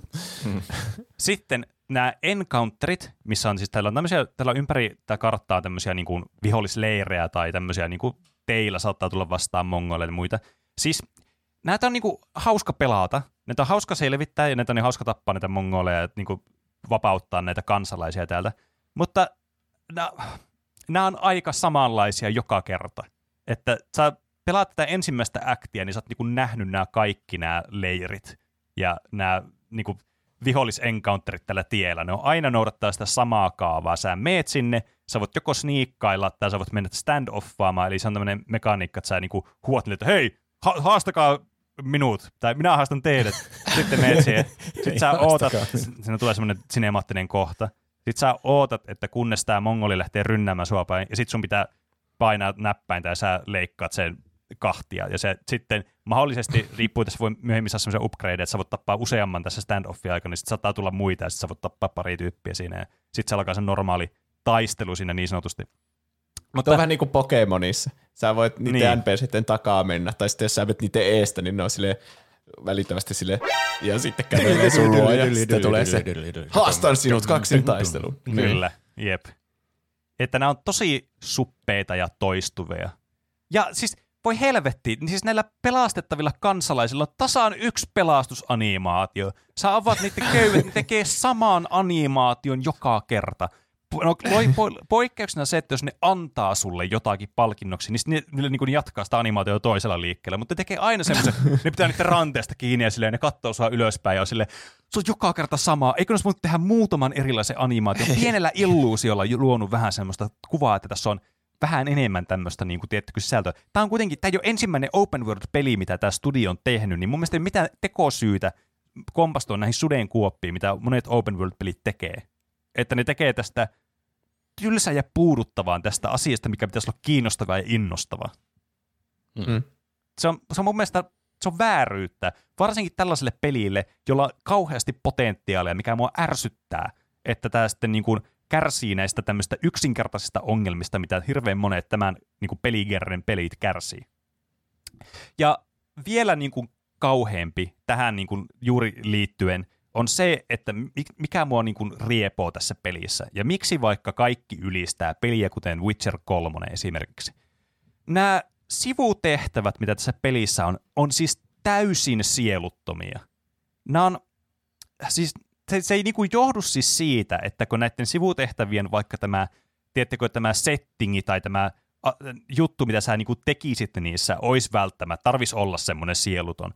Et näissä on kyllä potentiaalia, mutta se ongelma on nimenomaan juuri siitä, että tämä on tehty nämä kaikki sivutehtävät tässä pelissä, lukuun ottamatta tämmöisiä erikoissivutehtäviä, missä sulla on näitä muita niin kuin sivuhahmoja, jotka on tärkeässä roolissa tässä pelissä, ja sitten tämmöisiä niin kuin legendasivutehtäviä, missä keräät jonkun uuden aseen tai uuden armorin, semmoisen legendaarisen armorin. Niin kaikki muut sivutehtävät on semmoisia, että sä niin kuin melkein aina menee silleen, että sä meet paikkaan A, sinne sivutehtäpaikkaan, sä keskustelet jonkun henkilön kanssa tai tutkit sen paikan, missä oot. B, sä sitten odotat, että sinne joko tulee vihollisia, tai sitten sä meet jotenkin vihollisleirin, se on joko mongoleja, tai sitten jotakin tämmöisiä maantierosvoja. Ja sitten se tehtävä päättyy siihen, tai sitten sun pitää palata siihen alkuperäiseen paikkaan. Ja bonuksena siellä saattaa olla ehkä vihollisia taas. Nämä on joka ikinen tehtävä tämmöinen. Siis tässä ei ole mitään niin kuin vaihtelua melkeinpä näissä tehtävissä, mikä on mun mielestä ihan uskomatonta. Ja sitten niissäkin tehtävissä, joissa on, niin tavallaan nämä ei tunnu semmoisilta tehtäviltä nämä sivutehtävät, että nämä olisi tehty silleen käsin tehtyjä ja kirjoitettuja nämä tehtävät. Vaan nämä tuntuu niin kuin, oltaisiin pistetty, okei, meillä tarvitaan näitä tehtäviä, niin meillä on tämmöinen algoritmi, johon me nakataan nämä, ja tämä tietokone tekee nämä kaikki tehtävät meidän puolesta. Me ei tarvitse kirjoittaa mitään näitä, ei tarvitse tehdä mitään interaktiota muita kuin mitä tässä peliin niin kuin moottori suvaitsee muuten meille. Mm. Niin. Kyllä, tuo kuulostaa vähän puuduttavalta. Mm. Että siis niin kuin Witcherin paras puoli on nimenomaan juuri kaikki nämä, siis tai okei, ehkä niin kuin nämä sivutehtävät ei ole ehkä se paras puoli itsessään, vaan se, että miten tämä maailma tuntuu maailmalta. Tämä tuntuu niin kuin paikalta, jossa on näitä hahmoja, jotka elää siellä paikassa. Ja nämä tukee tätä ajatusta, nämä sivutehtävät, kun on niin erilaisia, ja vaikka nekin on semmoisia, siellä on niitä, että mene ja tapaa tuommoinen mörkö sieltä, ja sitten tuttakaa se. Tai sitten, että mene tonne, tutki se paikkaa, onko siellä jotain vihollisia, ehkä on, ehkä ei, ja sitten juttelit jollekin. Mutta nämä on sentään persoonallisia nämä tehtävät, ja niissä on jotakin semmoista niin kuin semmoista inhimillisyyttä mukana ja hahmoja ja näitä keskusteluja, semmoisia, jotka tuntuu semmoisilta, niin kuin, että tässä tapahtuu jotakin tässä maailmassa muutakin kuin vaan, että mä meen ja mä vapautan nää tältä mongoli niin kuin hirmuhallinnon alta. Mm. Se mua niin kuin riepoo tässä kyllä niin kuin suunnattomasti tässä pelissä. On se, se on kyllä paha yhdistelmä, jos sivutehtävät on tylsiä ja toistavia, itseään toistavia, ja sitten niin. Ne näkyy sillä kartalla semmoisina merkkeinä, että ahaa, sulla on vielä 3 näistä käymättä. Niin. Kenelläkään ei tule semmoinen olla, että jes, mulla on ihanaa sisältöä. Kyllä. Ja se oli juuri se mun ongelma tässä pelissä, kun mä pelasin tätä. Eli tämä niinku, pacing on ihan ympäri ämpäri tätä peliä. Mä mainitsin aikaisemmin, että tämä koostuu niinku 3 actista tämä peli. Eli tämä ensimmäinen acti on siis semmoinen, että sun pitää niinku vapauttaa se sun setää sieltä linnasta, missä se on, yhdestä linnasta, mikä on niinku se pohjoiskäreessä tässä niinku alimmassa osassa tätä koko saarta. Ja pohjoiskäreessä on alimmassa osassa no saarta. Siis, no se on silmeistä, jos tämän peli on pelannut, niin siinä on niinku semmoinen, tässä tämä koostuu vähän niinku tämmöisestä segmenteistä tämä saari. Niin tämä on niinku tämän alimman segmentin ylimmässä kohdassa. Okei. Okay. Aivan. Joka on niinku tämmöinen ensimmäinen alue tässä Open World-kartassa. Okei. Okay. Niin sä pelaat tätä, sä teet näitä sivujuttuja, sä vapautat niitä kämppejä sieltä ja keräilet haikuja, ja just saa tämmöisiä headbannereita, mitä voi pistää päähän, ja saat armoreita ja uusia aseita ja uusia skillejä, koska tässä saa alussa aika nopeasti niitä eri niinku taistelutyylejä, mitkä toimii paremmin erilaisia vihollisia vastaan. Ja sen jälkeen sitten sä oot silleen, okei, no mäpä menen vapauttaan tuon mun sedän tuolta, ja tälleen blum blum blum. Okei, suhteellisen kiinnostavaa. Tässä on ihan hyvä niinku tämmöinen alku tälle pelille. Mutta sitten tulee tämä Act 2, joka siis tämä vaan niinku kiteyttää tämän koko pelin ongelman niinku samaan niinku laariin. Eli siinä, missä sä teit noita juttuja tuossa eka actissa, niin tämä 2 on vaan sama, mutta vielä isompi. Ja täällä on vain yksi ylimääräinen niin kuin tehtävätyyppi, mitä aikaisemmin, tai tämmöinen aktiviteettityyppi, mitä aikaisemmassa osassa tätä peliä ei ollut. Tämmöiset niin kuin kaksinkamppailut, mitä täällä on muutamia kappaleita, jotka oli siis todella hauskoja. Mä tykkäsin niistä. Mutta ne oli ainut uusi lisää, mitä tuli oikeastaan tähän. Ja kaikki nämä sun upgradeit ja muut, mitä sä sait niitä melkein niin kuin, sä tosi hyvin kaikkia uusia juttuja tässä pelialussa. Sitten tämä niin kuin tyrehtyy tää sulle niinku uusien asioiden, niinku dopamiinin saanti vaan tyrehtyy se myöskin pikkuisen, että sä niinku, et saa mitään uutta niinku tunteikin, ja se on turhauttavaa. Ja sä niinku meet siellä, oot silleen, siis täällä ei niinku mitään muuta nähtävää, nämä kaikki aina samoja. Kaikki nämä Foxdenit sä meet sinne, ai vitsi söpö kettu, ja se juoksee jonnekin, mun pitää käydä katsoa, missä se shrine on, silleen jes, ja nyt mä voin silittää kettua, jes. Niin tää muuttuu vaan semmoisesti, ei vittu, tää kysymysmerkki oli tommonen, että mun pitää seurata tätä kettua, tässä menee joku minuutti, 1,5 minuuttia, kun mä juun veleen tuolla. Mä huomasin, että mä näin jossakin mongolle, että mä olin silleen, hei, mä en halua tapella noita vastaan, mä menen äkkiä mahdollisimman kaukana tuolta. Tää alkaa vähän niinku rikkomaan tätä pelin niinku immersiota, se, että nämä on vaan niin tämmöisiä niinku harmaita nämä asiat, mitä tässä tehdään. Ja tää on kombatti on hauskaa, mutta mä aloin välttelemään sitä tässä pelissä, jotta mun ei tarvitse tehdä näitä sivujuttuja, kun mä olin tekemässä jotakin muuta ja etsimässä jotakin 15 niin satana Foxdenia sieltä kartalta, kun siinä oli joku kysymysmerkki, ja täällä tuli vastaan noita goblineita, mongoleita tuli, niin mä vaan nyt väistän niitä. Tuli kaikenlaista ääniä. Kurset ääniä. Tämä kuulostaa, että tämä peli on jotenkin suhteettoman pitkä verrattuna sisällön määrään. Mä rupesin kiinnostavaan, että kauanko tämä kestää niin tunneissa päästä läpi. No siis mähän olin tässä semmoinen neuroottinen, että mä niinku tutkin kaikki paikat. Että siis vika on varmasti myös osittain minussa, mutta sitten mä alan miettimään, onko vika musta, jos peli tehdään tämmöiseksi open world-peliksi, sillä on niitä juttuja, niin onko se mun vika, että mulla tulee tylsää tämän pelin aikana, kun tässä on tarkoitus tehdä näitä juttuja. Että sitten jos joku pelin kehittäjä silleen, mutta ei sun tarvitse tehdä niitä juttuja. Miksi sä ootte laittanut tänne peliin juttuja, mitä ei tarvitse tehdä?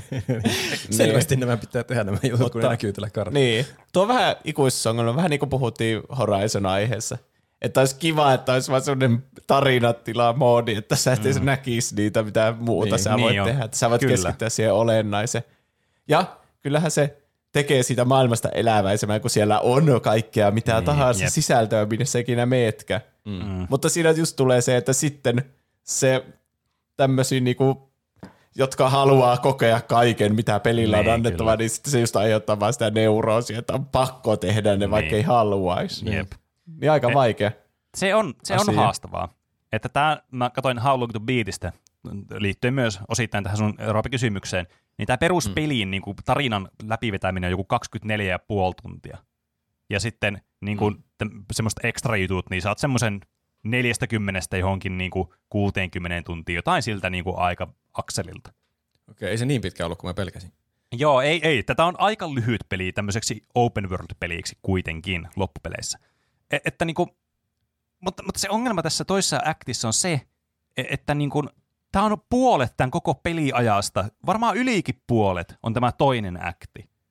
Että nämä ei niinku mätsää yhtään niinku edes kestoiltaan nämä eri actit. Ja tässä ei tapahdu mitään mielenkiintoista ennen kuin vasta tämän actin lopussa, jonka takia mä aloin vielä pitämään tästä pelistä, koska tämä peli, siis mä olin jo melkein luovuttamassa, että mä en siis jaksa tätä on vaan tämmöistä, niin mä aloin menemään sitten sitä päätehtävää vähän niin kuin eteenpäin, että nyt haluan tehdä jotakin. Näistä päätehtävistä sai onneksi vähän jotakin uusia juttuja, semmoisia ihan niin kuin siistejäkin, että mua välillä niin kuin kiinnostus nousi takaisin, että okei, tämä kiinnostaa mua taas tämä peli, että tässä on niin kuin oikeasti tämmöisiä mukavia uusia juttuja, kun niitä annetaan vaan pelaajalle, niin tämä toimii sitten. Ja sitten, miten tämä tarina menee, mä en halua alkaa spoilaamaan kuitenkaan tässä, koska mulla ei ole mitään tarvetta tehdä. Mutta joka tapauksessa tässä niin kuin, no okei, itse asiassa mun täytyy vähän spoilata, että tämä niin kuin vähän niin kuin pysyy järkevänä tämä mun selitys, että ymmärrätte, mitä mä puhun, mistä mä puhun. Niin tässä pitää joka tapauksessa niin kuin, siis vapauttaa tämmöinen isompi, tämä saaren niin kuin päälinna, joka on tämän Lord Shimuran oma linna sitten, jos mä muistan oikein. Niin nämä mongolit on sitten mennyt sinne, vetäytynyt sinne, ja nämä lähtee tämmöiseen suureen hyökkäykseen sitten samurai-armeijan kanssa, ja käy sitten sillä tavalla, että tämähän menee ihan vituiksi, että nämä räjäyttää tämmöisen sillan, ja näitä kuolee täällä, ja sitten tämä päähenkilö Sakai Jin sitten on, että no, tämä ei vaan niinku toimi, että jos me mennään tonne rynnätään, niin me vaan kuollaan kaikki, ja sitten tämmöiselle omalle tehtävälle vastoin sun niinku niin sedän tämmöistä niinku halua, lähet sinne ja meet myrkyttää ne mongolit sieltä, että ne kuolee ja sitten tavallaan niin kuin homma hoituu ilman mitään niin kuin meneekkiä tässä. Mutta tämähän tietysti ei niin kuin käynyt hyvin, koska sitten Shogun on silleen, että se varmasti haluaa telottaa sitten tämän Jinin, kun tämä homma on hoideltu, että sä oot tämmöinen maanpetturi, mikä tietysti ihan niin kuin absurdia, mutta näin se menee. Ja niin, sitten tässä tulee vähän niin kuin se viimeinen käänne, että nyt sä et ole enää tavallaan niin kuin mä en voi olla sun puolella tässä, että meillä on nyt selvästikin sama niin kuin agenda, mitä me halutaan tehdä, mutta meidän metodit ei vaan vastaa toisiamme. Sitten sut vangitaan ja sitten alkaa tämä kolmas akti sitten siitä, kun sä yrität sitten paeta tätä sun vankeutta. Ja siis tämä on aivan huippu hyvä tämä kolmas akti niin kuin alku ja kakkosaktin loppu. Siis tämä niin kuin on semmoinen, minkä takia tämä vielä pysyy mielenkiintoisena tämä peli. Ja ilman tätä tämä pääjuoni on jäänyt aika köykäiseksi. Ja tämä niinku vielä eskaloituu loppuakin kohden vielä enemmän just tämän sun, niinku, että sä oot tehnyt tämän sun valinnan, että sä et voi niinku noudattaa näitä lakeja ja näitä määräyksiä ja näitä moraalisia niinku, linjoja, mitä sulle on vedetty tämän niinku samurai-koulutuksen aikana ja tämmöisenä niinku lordin niinku perillisenä, että tämä homma ei vaan niinku toimi ja sitten tavallaan tässä käydään sitä sitten läpi. Ja tämä siis kyllä niinku vetosi vielä tässä ja sai mut vielä niinku pitämään kuitenkin tästä pelistä, niin kuin juonellisesti ja tälleen niin kuin pacingin kannalta, koska tämä kolmos acti oli sitten huomattavasti lyhyempi kuin tämä kakkonen. Ja siis se on vähän harmi, koska niin, tämä olisi varmaan toiminut itse asiassa paremmin tämmöisenä niin kuin vähän lineaarisempana tämä peli. Että tässä ei olisi liikaa näitä open world niin kuin kompastuskiviä. Joskin tämä niin kuin melkein voisi antaa tämän open worldin niin kuin ongelmat anteeksi vain sillä, kuinka hieno tämä peli on. Käydä vaan katsomassa paikkoja. Mutta valitettavasti ne paikat ei palkitse sua muuten kuin visuaalisesti. Mm. Onkohan siinä sitten erilaisia tarinoita, kun siinä on se valinta, että haluatko sä kunniallisesti haastaa ne vai myrkyttää ne jollakin myrkkykellolla? Niin no että siis, olisikohan se toisen näytöksen lopetuskin, voiko siinäkin olla ihan hirveä iso ero, että jos sä metkin kunniallisesti mongoleja haastamaan, etkä yritä myrkyttää niitä. Niin. Sitten se peli vaan loppuu siihen, kun se onnistuimme kunniallisesti. Onneksi olkoon. Sitä mä pohdin kanssa tässä. Tosiaan tässähän käy sitten niin, että tämä Khotun Khan sitten ei ollut siellä linnassa luonnollisesti, se pitää sitten kolmosaktissa vielä tappaa erikseen. Mutta niin kun, mä mietin kanssa, että tuleekohan tässä, onko näillä mun tekemisillä merkitystä tämän maailman kanssa? Niin mä yritin välttää sitten tätä assassinointia ajoittain. Mutta tämä peli mekaanisesti, tämä on kivaa, siis joo, mä tykkään mennä niillä katoilla ja sitten käydä puukottaa jotakin ja ampuu nuolelle jotain päähän. Mutta mä mietin, että okei, jos mä menen tonne vaan haastaa näitä tälleen samuraina, niin onko tää niinku, tapahtuuko tässä jotain muutosta tässä pelissä? Ja vastaus, että ei ole, ei tapahdu. Eli tässä ei ole mitään vaihtoehtoja, sun on pakko myrkyttää ne. Sulla ei ole niinku, se pelijuoni vaan vaatii sitä. Mm. Okay. Eli tässä ei ole mitään valintaa siihen, että sä voisit tehdä tolla tavalla. Tässä on yksi valinta tässä pelin lopussa, joka sitten vähän kertoo vaan sun hahmon karakterista. Se ei niinku muuta ihan hirveästi asioita, mutta sillä on omat niinku vaikutuksensa sitten siihen, että miten sä tulkitset tavallaan tätä niinku Jinin tarinaa sitten, omaa niinku kasvutarinaa, tätä niinku karakterarkkia sitten, miten sä haluat sen päättää, mutta mä en sitä kuitenkaan spoilaa tässä. Niin tää niinku oikeastaan niinku kannustaa vaan se, että sun kannastaan kannattaa vaan niinku tiedätkö assassinoida kaikki, koska jos me tappelemaan niinku normisti niinku samurana sinne, niin se on, sun pitää niinku torjua ja lyö aina välillä, ja sitten menee HP:tä ja tälleen, ja sitten ne kuolee, ja tulee hirveä määrä vihollisia. Sä menet assassinoimaan jonkun, niin se on yksi painika, ja se kuolee se tyyppi. Siis tää on ihan niinku, tää balanssi on vaan silleen, että ei sun mitään järkeä mennä vaan hakkaan niitä, kun se tappaa ne yköiseen vaan se assassinointi. Sä voit tappelu aikana tulee, voi helvettinä hyökkää mun kimppuun, että se miekkatappelu. Sä heität savupommin alas, sitten vaan käytät tämmöistä, panat kolmioita ja tapaat 3 tyyppiä yhtä aikaa, vaan triple assassineittia vaan siitä. Koska se on vaan niin paljon tehokkaampaa se peli sille. Ihan niin kuin Assassin's Creedissä, että on assassinointinappula, jolla pärjää kaikista parhaiten. Niin, kyllä. Joo, toki. Tosi, se kuuluu tähän niin kuin tarinaan myös osalti, että nämä niin kuin samurai keinot ei vaan nyt riitä tähän. Sun, niin kuin tämä Ghost on vaarallinen sen takia, koska sillä ei ole mitään rajoja, mitä se voi tehdä. Että joo, okei, mutta tavallaan sitten kun tässä vielä moraalisoidaan sua tästä, että tämä peli on tehty helpoksi tälleen, niin sitten mulla tuli vähän voi perkele, mä tapaan nämä kaikki silleen, että mä menen hakkaamaan vaan niitä normaalisti niin kuin samurai tonne, kunnon urhoollinen sotilas, enkä tälleen nössösti, niin kuin tämä peli luulee, että mä oon joku nössö. Et tuntuu, että tämä peli tiekko on silleen, sä nyt taas assinoi tuon kaikki, saat edes pelata tämä peli. Mielestäni tuo on aika siisti idea, että se niinku kuvastaa sitä sen teemaa sen peliin, että haluatko sä sitten käyttää niitä vihollisia, niitä samoja epämoraalisia keinoja, mitä ne käyttää suhun, vai haluatko sä haastaa ne kunniallisesti. Kyllä, ja se on niinku tavallaan tässä just tässä pelissä, että siinä missä tämä päätarina on tämmöinen aika yksinkertainen ja niinku suoraviivainen, niin tämä hahmon, tämä sun pelattavan hahmon, tämän Jinin, niinku tämä tavallaan vaikutus tähän sun tarinaan, tavallaan siihen kehityskaareen, mitä sä teet siinä pelissä, mitä tämä pelimekaniikot on niinku suunniteltu tämän ympärille. Tämä toimii tosi hyvin ja tämä on todella fiksusti tehty. Että täällä ei niinku, tässä aspektissa tässä ei ole mitään niinku negatiivista sanottavaa mulle. Tämä gameplay itsessään on niinku tyydyttävä ja on hyvin tehty. Ja se vielä niinku just kulkee käsikädessä tämän tarinan kanssa. Ja miten ne toimii ne eri taistelutyylit? Saatko sä vaan jonkun tyylin ja sitten sä jotenkin equippaat sen ja sitten sulla on eri iskut? Joo, siis sä voit vaihtaa niin kuin sille, sä panet jotakin, oliko se L1 ja sitten painat joko 3, ympyrää, 4 tai X, niin se vaihtaa sitä tyyliä. Vai oliko R1? Siinä oli, ne näppäimet oli vähän aluksi haastavat, kun siinä on monta semmoista submenua, mitä sä käytät tappeluaikana, että sä pidät jotenkin R1 pois tai L1 pois ja painelet niitä näppäin. Se menee vähän sekaavaksi alussa. Aivan. Mutta sä niin kuin vaihdat sitä tyyliä lennosta. Ja se tekee näistä kombateista just semmoisia aika nopeatempoisia ja semmoisia kiinnostavaa ja semmoisia, että ahaa, millä tyyleillä nämä kuolee. Aika tyylikkäitäkin nämä monet tilanteet sitten tässä pelissä juuri tämän takia. Et se, niin kuin, sen takia mä tykkään sitä. Se on vähän harmi, että tavallaan tässä niin paljon kannustetaan sitten vaan siihen, että sä vaan meet jonkun ja tapaat sen vaan silleen steltisti ja se on siinä, kun se on paljon helpompaa. Mutta se on myös vähemmän semmoista niin kuin teknisempää se tekeminen silloin. Mm. Ja tavallaan ne kaikki semmoiset sivumissiot, pikkumissiot, missä tavallaan nämä pelin hahmot, nämä sivuhahmot, mitä tässä on, ja se tämä niinku päähahmo saa niinku tilaa hengittää ja tehdä jotain juttuja siellä, niin ne oli niitä, mitä kaikkien sivutehtäviä olisi pitänyt olla, niin se on enemmän semmoista persoonaa mukana, koska ne toimi tosi hyvin tässä, ja silloin tämä open world niinku tuntuu, että tämä tekee niinku tehtäväänsä tässä nyt, että tämä on oikeasti vähän niinku eläväisempää kuin mitä tämä suuri osa peli antaa niinku myöten. Esimerkiksi tässä oli semmoinen tehtävä, kun Hidden in Snow, jossa sä menit tämmöiseen kylään, jossa oli tämmöinen kunnon mysteeri-ilmapiiri, että mitä täällä tapahtuu, miksi kaikki on täällä hiljaa jossakin ja tälleen.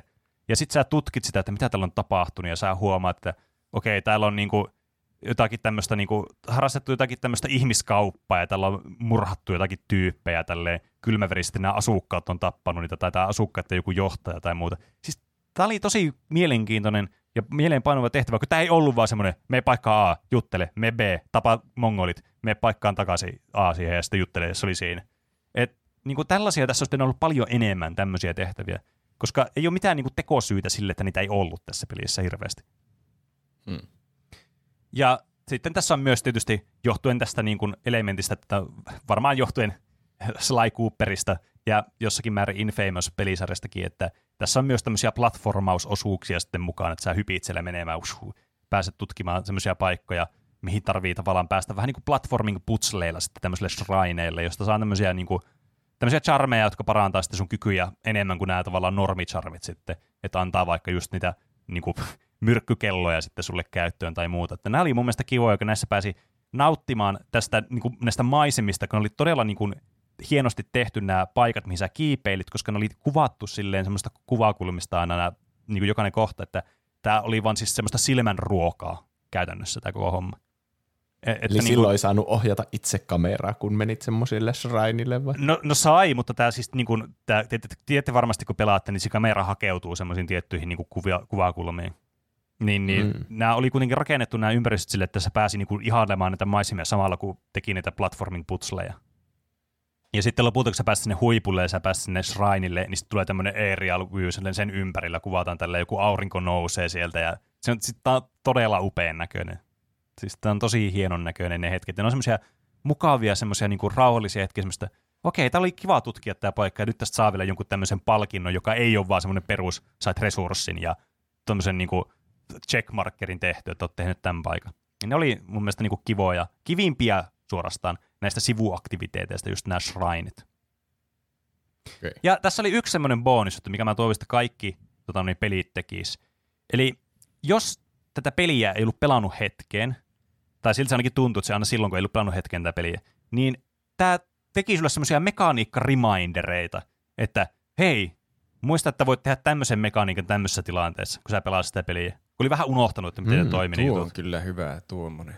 Aika kätevä, jos se huomaa vaikka, että sä tee jotain hyödyllistä. Niin, kyllä. Jos sä hakkaat väärällä stanssilla tai vihollista, niin silleen, hei, käytä tuota stanssiä, niin muista, että tää oli hyvä tätä vastaan. Että silleen,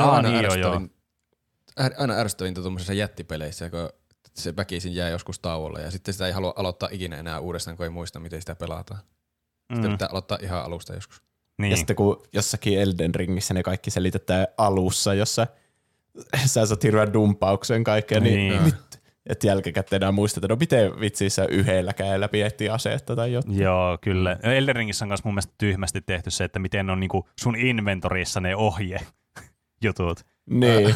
Se on ihan mun mielestä typerää, mutta no, it is what it is. Mutta silleen niinku, tässä oli aika paljon negatiivista, mitä mä sanoin tässä jaksossa, varmasti huomasitte. Mutta ne kaikki oikeastaan keskittyi vaan siihen, että tässä oli paljon potentiaalia, joka hukattiin sillä, että tehtiin tämmöisiä open world-pelien tämmöisiä sudenkuoppia. Eli just sitä, että tämä oli vähän sieluton tavallaan siihen nähdä, että minkälainen tämä olisi voinut olla. Tietenkin nykypäivänä aina verrataan kaikkia pelejä, tai aina tietysti verrataan semmoiseen niin parhaimpaan tuotokseen, mutta nykypäivänä on niin paha tämmöisessä open world niin kuin maailmassa verrata tämmöisiin peleihin niin kuin Breath of the Wild ja Witcher 3. Jossakin määrin ehkä nykyään voi jotkut sanoa, että Elden Ring, mutta mä en ole ehkä ihan vielä niin kuin sillä kantilla tässä open worldin suhteen. Mutta niin kuin, tavallaan tässä jäi vähän kaipaamaan semmoista lisää boostia vielä tälle pelille. Että tässä oli ainekset semmoiselle aivan niin kuin, ai vitsi, muistatko Ghost of Tsushima? Siinä oli kyllä, ai vitsi, siinä oli kyllä peli. Mutta jäi vähän tämmöiselle Far Cry-leveleille aina ajoittain sitten. Että taistelumekaniikat oli tämän pelin niin kuin semmoinen tosi hyvä puoli, mitä tässä oli paljon, ja se oli tosi tyydyttävää tämä niin kuin kombatti, ja tietysti tämä nyt palkitsi enemmän tätä sniikkailua, mutta se toisaalta toimi taas tämän toisen hyvän puolen eduksi. Eli tässä oli tämä niin kuin sun hahmon karakterarkki oli semmoinen kiinnostava tai kiinnostavin osuus tätä itse tarinaa, koska tämä oli muuten sitten aika löyhä ja semmoinen niin kuin, tavallaan ei kovin syvää tämä tarina. Ja tässä vähän niin kuin jäi sitten, tässä oli semmoinen romanssi mukana myös tässä, joka sitten vähän niin kuin suoraan pedattiin ihan ulos täysin tästä, että sillä ei ollut mitään merkitystä sitten lopussa, mikä oli myös vähän pettymys. Että se tuntuu kuitenkin aika essentiaaliselta osalta tämän niin kuin pelin eri hahmojen motiiveita ajoittain. Ja sitten se vaan niin kuin, että no joo, heippa. Sitten lopussa oli vähän mitä helvettiä just tapahtuu. Mutta niin kuin, jos voi antaa anteeksi tämän pelin open world sudenkuopat, sitten se, että tämä pacing on vähän semmoinen hidas tuossa toisessa actissä, niin tämä oli kyllä niin kuin lopussa sitten tavallaan palkitseva ja semmoinen, että tästä jäi hyvää fiilis tästä tarinasta, semmoinen, että tämä, niin kuin, jos ajattelee vaan sitä tarinaa ja niitä juttuja, mitä siinä kävi läpi, niin tämä oli oikeastaan niin kuin todella miellyttävää peliä.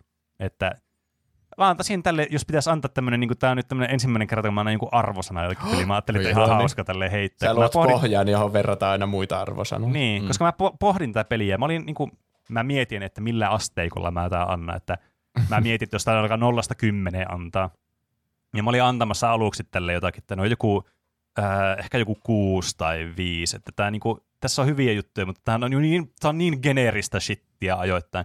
Mutta tässä lopussa siis tämä kiitos seiso, että siis tämä niinku, loppu niin jotenkin emotionaalista. Oli tämä 3. akti vaan niinku kasasi tämän paremmin kasaan tämän koko pelin, että tämä tuntui sitten paljon tyydyttävämmältä ja semmoiselta, että tässä oli tämmöistä niinku tunnetta mukana. Niin sen takia mä annan tälle niinku 7 pistettä, mikä on se kaikista vittu geneerisiä arvosana, mikä IGN voi antaa. Sopivaa geneeriselle pelille. Niin, ehkä se 7 nyt sopii tälle, mutta on tämä huomattavasti parempi kuin joku, tiettekö, semmoinen joku Ubisoftin open world-peli, mitä mä oon pelannut joskus. Et kyllä tässä nyt sen verran enemmän sielua kuitenkin on, ja tää on ihan upean näköinen peli kyllä. Siinä oli kattava arvostelu kyllä. Siinä oli kyllä tämmönen ihan uusi formaatti. Niin. Mua vähän harmitti antaa sille tämmönen geneerinen arvosana kyllä, että ei taaskaan mitään sielua osoiteta teille podcastissa tämmöiseen kohtaan, mutta ihan tyydyttävä peli kyllä silleen loppupeleissä. Niin. Ei ollut minkään paprikan arvoinen. En mä antaisi paprikaa tälle. Että paprikat on kuitenkin pyhiä. Niin. Että mä mietin, kun mä oon arvostellut aluksi paprikaina, että kuinka monta paprikaa, mutta sehän olisi pyhä häväistys. Ei ne paprikat toimisi sillä tavalla. Paprikoiden tiet ovat mystisiä ja kosmisia, joita me emme voi käsittää. Niin. Mä aika monesti törmätän tähän, että joku peli on hyvä, mutta sitten siinä on liikaa sitä niinku täytesisältöä. Kyllä. Johtuuko se siitä, että me ollaan aikuisia? Ja sitten ei ole niin paljon aikaa pelata, niin ei oikein välitä sitten niistä täytesisällöistä, niin kuin vaikka lapsena, kun oli loputtomasti aikaa ja halusi, että pelit kestää ikuisesti. Niin. En tiedä. Kaikissa peleissä pitäisi olla vaan semmoinen toiminto, että mä haluan pelata nyt tämän tarinan läpi, älä yritä tuputtaa mulle näitä täytesisältöjä. Niin, siihen me päädytään joka kerta. Tehkää semmoisia moodeja, että pelaa vain pakolliset tarinaosuudet. Niin. Mutta mä toisaalta tykkään, niinku, niistä täytejutuista. Tiedättekö, niinku te haluatte jossakin tehdä ruuassa, haluatte sitä täytettä, sitä sivusaidia siihen mukaan. Mutta jos tää on liikaa, niin ette jaksa sitä kokonaan syödä silloin. Sitä pitää olla juuri sopiva määrä. Tai, että se piilotetaan jonnekin. Niin kuin esimerkiksi vaikka Elden Ring, mitä mä oon pelannut. Siinähän ei ole mitään semmoisia kysymysmerkkejä, että mene tonne tai tänne. Aivan siis kerrassaan nautinnollista, kun aina löytää jonkun uuden paikan, mitä ei ole löytänyt koskaan aikaisemmin. Mä oon aloittanut se peli joku 5-6 kertaa alusta, niin aina löytyy joku uusi paikka siitä pelistä. Mutta siinä ei tule semmoista fear of missing outtia, koska siellä ei ole mitään semmoista, tuolla on kysymysmerkki, sun täytyy mennä sinne nyt heti. Niin, se on parempi, että et sä edes tiedä, että sä missasit jotain. Niin, varmaan kyllä. Se on paras vaihtoehto, että on paljon sisältöä maailmassa, mutta sitä ei tuoda mitenkään sen koomin esille. Se on paljon orgaanisempaa. Niin. Zeldassa on kans, ei ole merkitty, että missat nyt jotakin, jos et mene tonne. Ja Witcherissä oli, jos mä en väärin muista, niin siellä on niitä kysymysmerkkejä, kun sä oot siellä kartassa, mutta ne ei kata kaikkia niitä sivujuttuja, mitä siellä on. Että ne on vaan niinku osa niistä jutuista on merkitty silleen sinne karttaan suoraan, ja sitten sattuu löytämään välillä jotain muitakin juttuja sieltä. Mutta mä voin muistaa myös väärin. Sitä on pitkä aika, kun mä oon aloittanut Witcherin alusta pelaamaan, niin. Ja Witcherissa on varmasti paljon vähemmän kuitenkin niitä sivutehtäviä, ja ne on semmoisia käsikirjoitettuja ja semmoisia monihaaraisempia ja vaihtelevampia. Näin on. Mutta mitäs te olette tehnyt viime viikolla? Aloitetaan Roopesta tällä kertaa. Mulla on ollut aika kiireinen viikko. Olen vähän ehtinyt välillä pelata Rocket Leaguea ja Haadesta, semmoisia perus niin välitekemispelejä, mutta aivan hulluna on tutkinut tuota Chronicles of Elyryaa. Se siis hajoisi aivan käsiin tai levisi aivan käsiin tuo mun tutkimustyö samalla tavoin kuin se pelin kehittäminen. Mutta koko ajan tulee vaan lisää asioita, mitä tutkia, niin siihen on mennyt aika paljon aikaa. Ja sitten mä myös yritän valmistua, niin dippaa mä oon tehnyt. Mä tästäkin, kun me lopetetaan nauhoittaminen ja mä menen kotiin ja kirjoittelemaan dippaa loppuun. Aha. Siihen on mennyt paljon aikaa nyt. Mulla on huomenna semmoinen vähän niin kuin deadline, että se pitäisi olla sen verran valmista kehtaa lähettää ohjaajille. Niin ehkä se on kohta ohitse. Toivottavasti, mutta se on hyvä hetki sitten, kun se on. Saa vihdoinkin paperit käteen. Niinpä. Mitä Juuso on tehnyt? Mä en ole tehnyt hirveänä mitään uutta. Elden Ring on niin semmoinen iso peli ja sitä on aina mukava pelata, mutta kannattaako siitä kertoa ihan joka viikko? No, mä viimeksi kertoin varmaan, että mä grindasin siinä hetken aikaa, kun mä löysin tosi hyvän paikan, niin sitten mä kiersin. Mä kirjoitan siis muistiinpanoja, niin mä aina laitan pääkallolle, jos mä kuolen johonkin bossiin, joka on aivan liian vaikea. Niin sitten mä kiersin niitä alkupäin bosseja ja kävin tappaamassa ne kaikki yksi kerralla, niin se oli hyvin tyydyttävä. Sä voit kuvitella niitä ilmeitä, että ai mitä helvettiä, ei tämä viimeksi mennyt näin. Niin. Aha, se on kyllä hyvä tunne. Ja sitten, mitä mä katsoin telkkarista suomalaisia TV-ohjelmia ainakin pari. Mä katsoin Suurmestaria, se on mielestäni hauskaa niin, aina. Siitä alkaa nyt uusi kausi. Niin, aina tulee semmoinen olo, että heti kun se tehtävä alkaa, niin mä tietäisin tuohon täydellisen porsarin ja miksei ne huomaa sitä, ja sitten sä katsot niiden tunarointia niin. Siinä. Mä haluaisin niin osallistua johonkin tuommoiseen Taskmasteriin, se olisi vastaava. Se on hauskaa. Ja sitten niin... Toinen oli Joonas Nordman Shown grillikausi, joka on semmoinen roustausohjelma. Ja kun ajattelee, että suomalainen roustausohjelma, se on ihan lame. Mutta ne oli oikeasti tosi pahoja ne niiden roustaukset. Ihan niin kuin silleen, mitä helvettiä, miten tuo sallittu olevan tässä ohjelmassa. Ai. Ja se, että ihmiset vetää sen aivan yli, niin sehän on se hauskuus siinä. Niin, varmaan jos tekee jonkun roustausohjelma, niin se on parempi olla sitten oikeasti semmoista ronskia. Niin. Ei kukaan katso sitä sillä mielellä, että no hyi, et sä noin voi sanoa. Mutta kun tuntuu, että Suomessa ollaan hirveän varovaisia, ettei kukaan loukkaanut, niin siinä oikeasti se on niinku suoraan vaan se seksistisiä ja rasistisia juttuja keskitytään joku ulkonäön johonkin piirteisiin. Niin semmoisia trepeämyösiä tuli ja sitten jälkikäteen semmoinen morkkis, että vitsi ei olisi ehkä kattinut nauraa. Saako tälle nauraa? Niin. Mutta mä tykkään siitä, että ainakin saa tehdä tommosia ohjelmia. Jossa voi vetää yli, eikä kaiken tarvitse olla hirveän varovaista. Niin. Entä mitä Pene on tehnyt? No, mä oon totta kai pelannut Elden Ringiä, mutta toinen asia, mitä mä aloin, oli oikeasti tiettäkö miettiä, että mitä muuta mä oon tehnyt, kun en pelannut Elden Ringiä tällä viikolla. Mutta kyllä mä keksin sitten, mitä muutakin mä oon tehnyt. Mä oon siis tosiaan varmaan vanhemmat kuuntelijat tietää, että mä tosiaan teen musiikkia kanssa. Niin mä oon nytten vihdoinkin ja viimein päässyt semmoisen tilanteesta, että kohta varmaan on niin semmoinen EPn verran biisejä valmiina, ja sitten niitä voi varmaan tuossa alkukesästä päästä sitten julkaisemaan. Että sitä mä oon pitkään työstänyt tässä, kun ei ole nyt oikein tullut mitään uutta musiikkia ulos, niin nytpä pääsee sitten kohta taas mainostamaan ja teille seillä auttamaan, että saatte käydä kaikki kuuntelemassa, koska niin tämä toimii tämä sosiaalisen vaikuttamisen aika, että te teette, mitä me käsketään täällä. Mut siihen mulla on aika pitkälti mennyt sitten aika. No niin. Kuulostaa mielenkiintoiselta. Tuskin maltaan odottaa EP:tä. Onko sitten aika kaikkien lempisegmentille? Miten meni noin niinku omasta mielestä? Meillähän voi lähettää tänne kysymyksiä, kommentteja, aiheehdotuksia, meemejä, ihan mitä tahansa haluaa meidän lukevan täällä. Meidät löytää Instagramista ja Twitteristä nimellä Tuplahyppy. Sekä meidät tavoittaa sähköpostiosoitteesta podcast@tuplahyppy.fi. Ja miten meni noin niinku omasta mielestä osio, siinä on faktankorjauksia. Eli kaikki, mitä Pene sanoi historiasta, feudaalisesta Japanista väärin, niin lähetän ne suoraan roskapönttöön. Kyllä, mulla oli taktiikka se, että mä sanon mahdollisimman vähän, niin ei tule korjauksia. No se. Ei nyt ollut mitään hirveän semmoisia faktapohjaisia korjauksia, mutta mä otin täällä Login poikainen laittoi tuolla Discord-kanavalla. Roope, 2. Siis mun mielestä se maku on tärkein. Also Roope, 2. No siis onhan kinkku parempi pleikkaohjaimen täällä kuin juusto. minun mielestä se oli täysin looginen jatkuma tuossa argumentoinnissa. Niin, hyvä nosto sieltä. Siinä oli aivan päättömiä juttuja siinä meidän argumentointikisassa. Joo, siinä helposti vähän punainen lanka katoaa, kun alkaa argumentoimaan kinkku- ja juusta argumentti. Varsinkin siltä kannalta, mitä mieltä ei itse oikeasti ole. Niin, kyllä. Niin. Ja sitten viestejä ja aiheehdotuksia tulee kaikenlaisia. Instagramista tuli nimimerkiltä. Pene, kerro nimimerkki. Koobrakeitto. Koobrakeitto kirjoittaa näin. Moikka, löysin teidän podcastin vasta nyt tässä lähipäivinä ja vaikka en ole ehtinyt maratonaa kaikkia jaksoja, niin ootte ihan mahtavia. Teidän jutut ja huumori saa hymyn huulille ja ihanaa, kun käytte populaarikulttuuria monipuolisesti läpi. Mulla menee vielä oma aikani saada teidän uusimmat jaksot kiinni, mutta ootte ihan mahtavia. Jatkakaa samaan malliin. Kiitos. Ai vitsi, kiitos. Mua nyt kiinnostaa tietää, että onko tämä henkilö aloittanut sieltä alkupäästä vai mistä kohtaa? No ainakin jos se sanoo, että menee aika, saa uudet jaksot kiinni, niin se tuntuu siltä, että se on aloittanut aivan alusta. Että missä kohtaa se on menossa? Niin. Ei voi mitenkään tietää. Se on niin pelkästään, että se ei ole vielä päässyt sun kohdalle vielä. Niin. Tietääkö se mun olemassaolosta vielä mitään?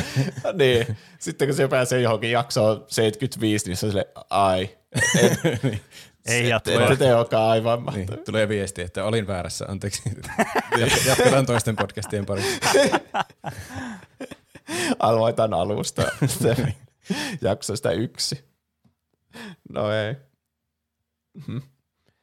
Jostakin jotkut oli puhunut, että me ei olla otettu 2 vuoteen vieraita. Pitäisi varmaan ottaa joku vieras kohta. Mutta Roopehan on ollut täällä. Joka jaksossa on täällä on vieras. Nyt mä oon alkanut roustamaan Roopea ihan syyttä. Sä saat huonoja vaikutteita Joonas Nordmanista. Niin, varmaan sain. Niin. Roope on aivan mahtava. Ja ei sitä voisi enää kuvitella ilman tätä podcastia, ilman sitä. Näin on. Ei kuulosta yhtään rehelliseltä, mutta menköön. Sitten nimimerkki aktiivikuuntelija lähettää. Hei niin muuten noista nimimerkeistä, että kun ei kehtaa lukea niitä Instagramiin, niitä yksityisiä nimimerkkejä, kun ei tiedä, että haluaako jollakin vaikka omaa koko nimiä siinä. Niin. Niin sen takia, jos te ette ole kirjoittanut mitään terveisin jotain tai semmoista nimimerkkiä sinne loppuun, niin sitten Pene keksii teille tuommoisen satunnaisen nimimerkin. Kyllä. No niin, aktiivikuuntelija, niin tämä kirjoitti tämän. Terve! Aihetta tästä ei ehkä saa, mutta jotain keskustelua ehkä. Kannattaako enää elokuvissa käydä kattoon DC, Marvel, YMS-elokuvia, kun ne kuitenkin tulee suoratoistopalveluihin? Hyvänä esimerkkinä tämä uusi Batman-elokuva 4. maaliskuuta elokuviin ja 18. huhtikuuta HBOlta katsottavissa. Vai onko se elokuvissa käyntikokemus sitten se, miksi kantsii mennä kattoon? Niin, tuohan nyt riippuu ihan siis henkilöstä. Niin. Kyllä mä sanoisin, että jos on oikeasti semmoinen kiinnostava elokuva, niin menen elokuviin katsomaan. Niin. Kyllä, mäkin tykkään siitä elokuvissa käymiskokemuksesta niin paljon, että sekin on. Ei se ole pelkästään, että niinku, haluan vain tietää, mitä tässä elokuvassa tapahtuu, vaan on niin, se kyllä myös mahtava kokemus nähdä se. Ja kyllä se jää mieleen paljon paremmin kuin, että sä katsot sen vaan omalta kotisohvalta. Niin siellä kyllä keskittyy täysin rinnoin siihen. Mä keskityn aina rinnoin elokuviin. Niin. Niin. On se jotenkin erilainen kokemus. Onhan se kieltämättä kyllä vaikuttanut elokuvaan ja menoa päätöksiin, jos tietää, että no tämä tulee kohta johonkin suoratoistopalveluun. Se on ihan totta. Niin jos on joku vähän semmoinen epäkiinnostavampi, niin sitten jää käymättä. Mulla on itsellä semmoinen kanssa, mä tosiaan kanssa tykkään käydä elokuvissa, se on kivaa se käyminen ja se on tavallaan just se katselukokemus niin keskittyy siinä juuri sen elokuvan katsomiseen. Niin mä kans näen siinä sen, että jotkut elokuvat on semmoisia, että ne nimenomaan haluaa käydä katsomassa elokuvissa. Mun mielestä viimeaikaisin esimerkki joku Dyyni, niin se on semmoinen, mikä niin kuin, se hyötyy siitä elokuva niin kuin teatterikokemuksesta, johtuen sen visuaalisuudesta justiin se, tästä äänimaisemasta. Että se tulee jotenkin paljon paremmin sitten semmoisessa paikassa ilmi, kun sitä katsoo, tiedätkö, semmoisessa ympäristössä, missä se on niin kuin suunniteltu nimenomaan siihen katsomiseen. Niin, ja ihan sama voi sanoa siitä Batmanista, että sekin oli silleen, visuaalinen, audiovisuaalinen kokemus. Niin, eikä pelkästään semmoinen, haluan tietää, miten tämä juoni menee. Se riippuu just niistä asioista, mitä arvostaa elokuvasta, että milloin niin kuin, tavallaan kannattaa käydä katsomassa elokuvissa, milloin kannattaa odottaa sitä elokuvaa, että voisiko katsoa sitä suoratoistopalvelusta. Tämä on just tämmöinen niin kuin vastauksia yhtä montako ihmistä, että menee ja tiedä. Eli tässä sulle vastaus kysymykseen. Keksi itse vastaus itselle, kun ei me osata sanoa sun puolesta. Niin, päätä itse. Niin. Kuuntele sydäntäsi ja niin kuin Roope sanoisi, että kuuntele rintojasi, että miten haluat katsoa. Kyllä. Ja sitten Taneli laittaa aiheen ehdotuksen. Sellainen kuin kesäisin on ollut, että pelisuosituksia TMS, niin olisi kiva kuulla versio, että lempielokuvat ja sarjat striimauspalvelusta X.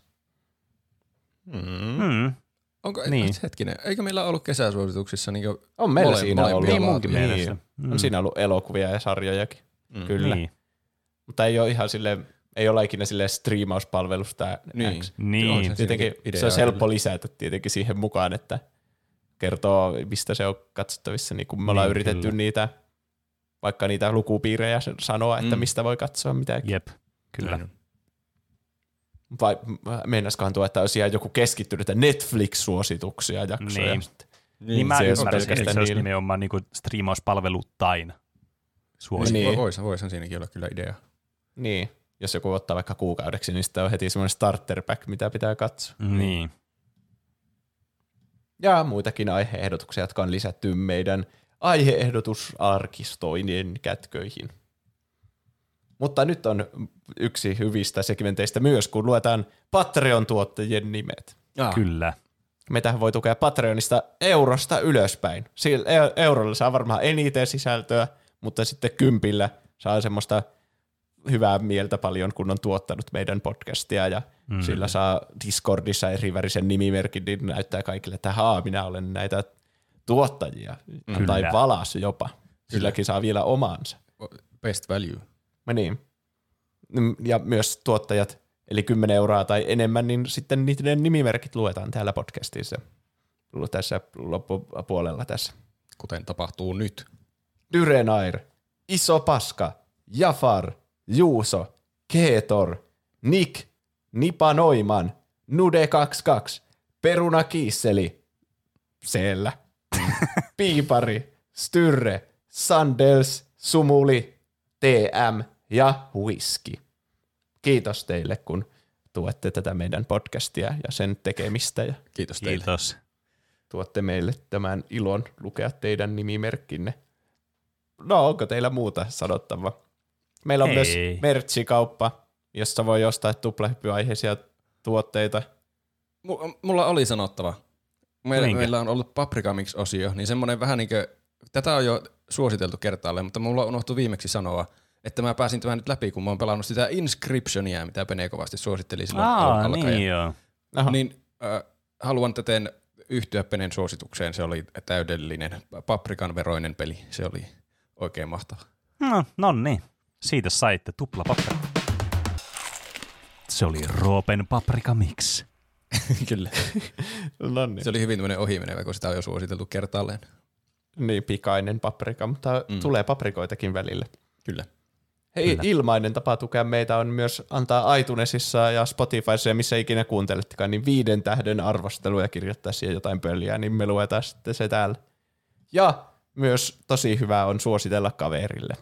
Näin on. Kyllä. Että kuuntelepa Tuplahyppyä, varmasti löydät sieltä sinullekin mieleisen aiheen, kun meitä on kuitenkin joku 300, reilu 300 aihetta kuitenkin ollut. Niin onhan niitä, jos jaksoja on jo 180 niin. jotain. Niin todennäköisyys on sen puolella, että varmasti löytyy sieltä mieleen. Kyllä. Mutta sitten, siinähän se oli jakso. Näin on. Näin on. Palataanko aiheeseen sitten ensi viikolla? Näin kyllä tehdään näin.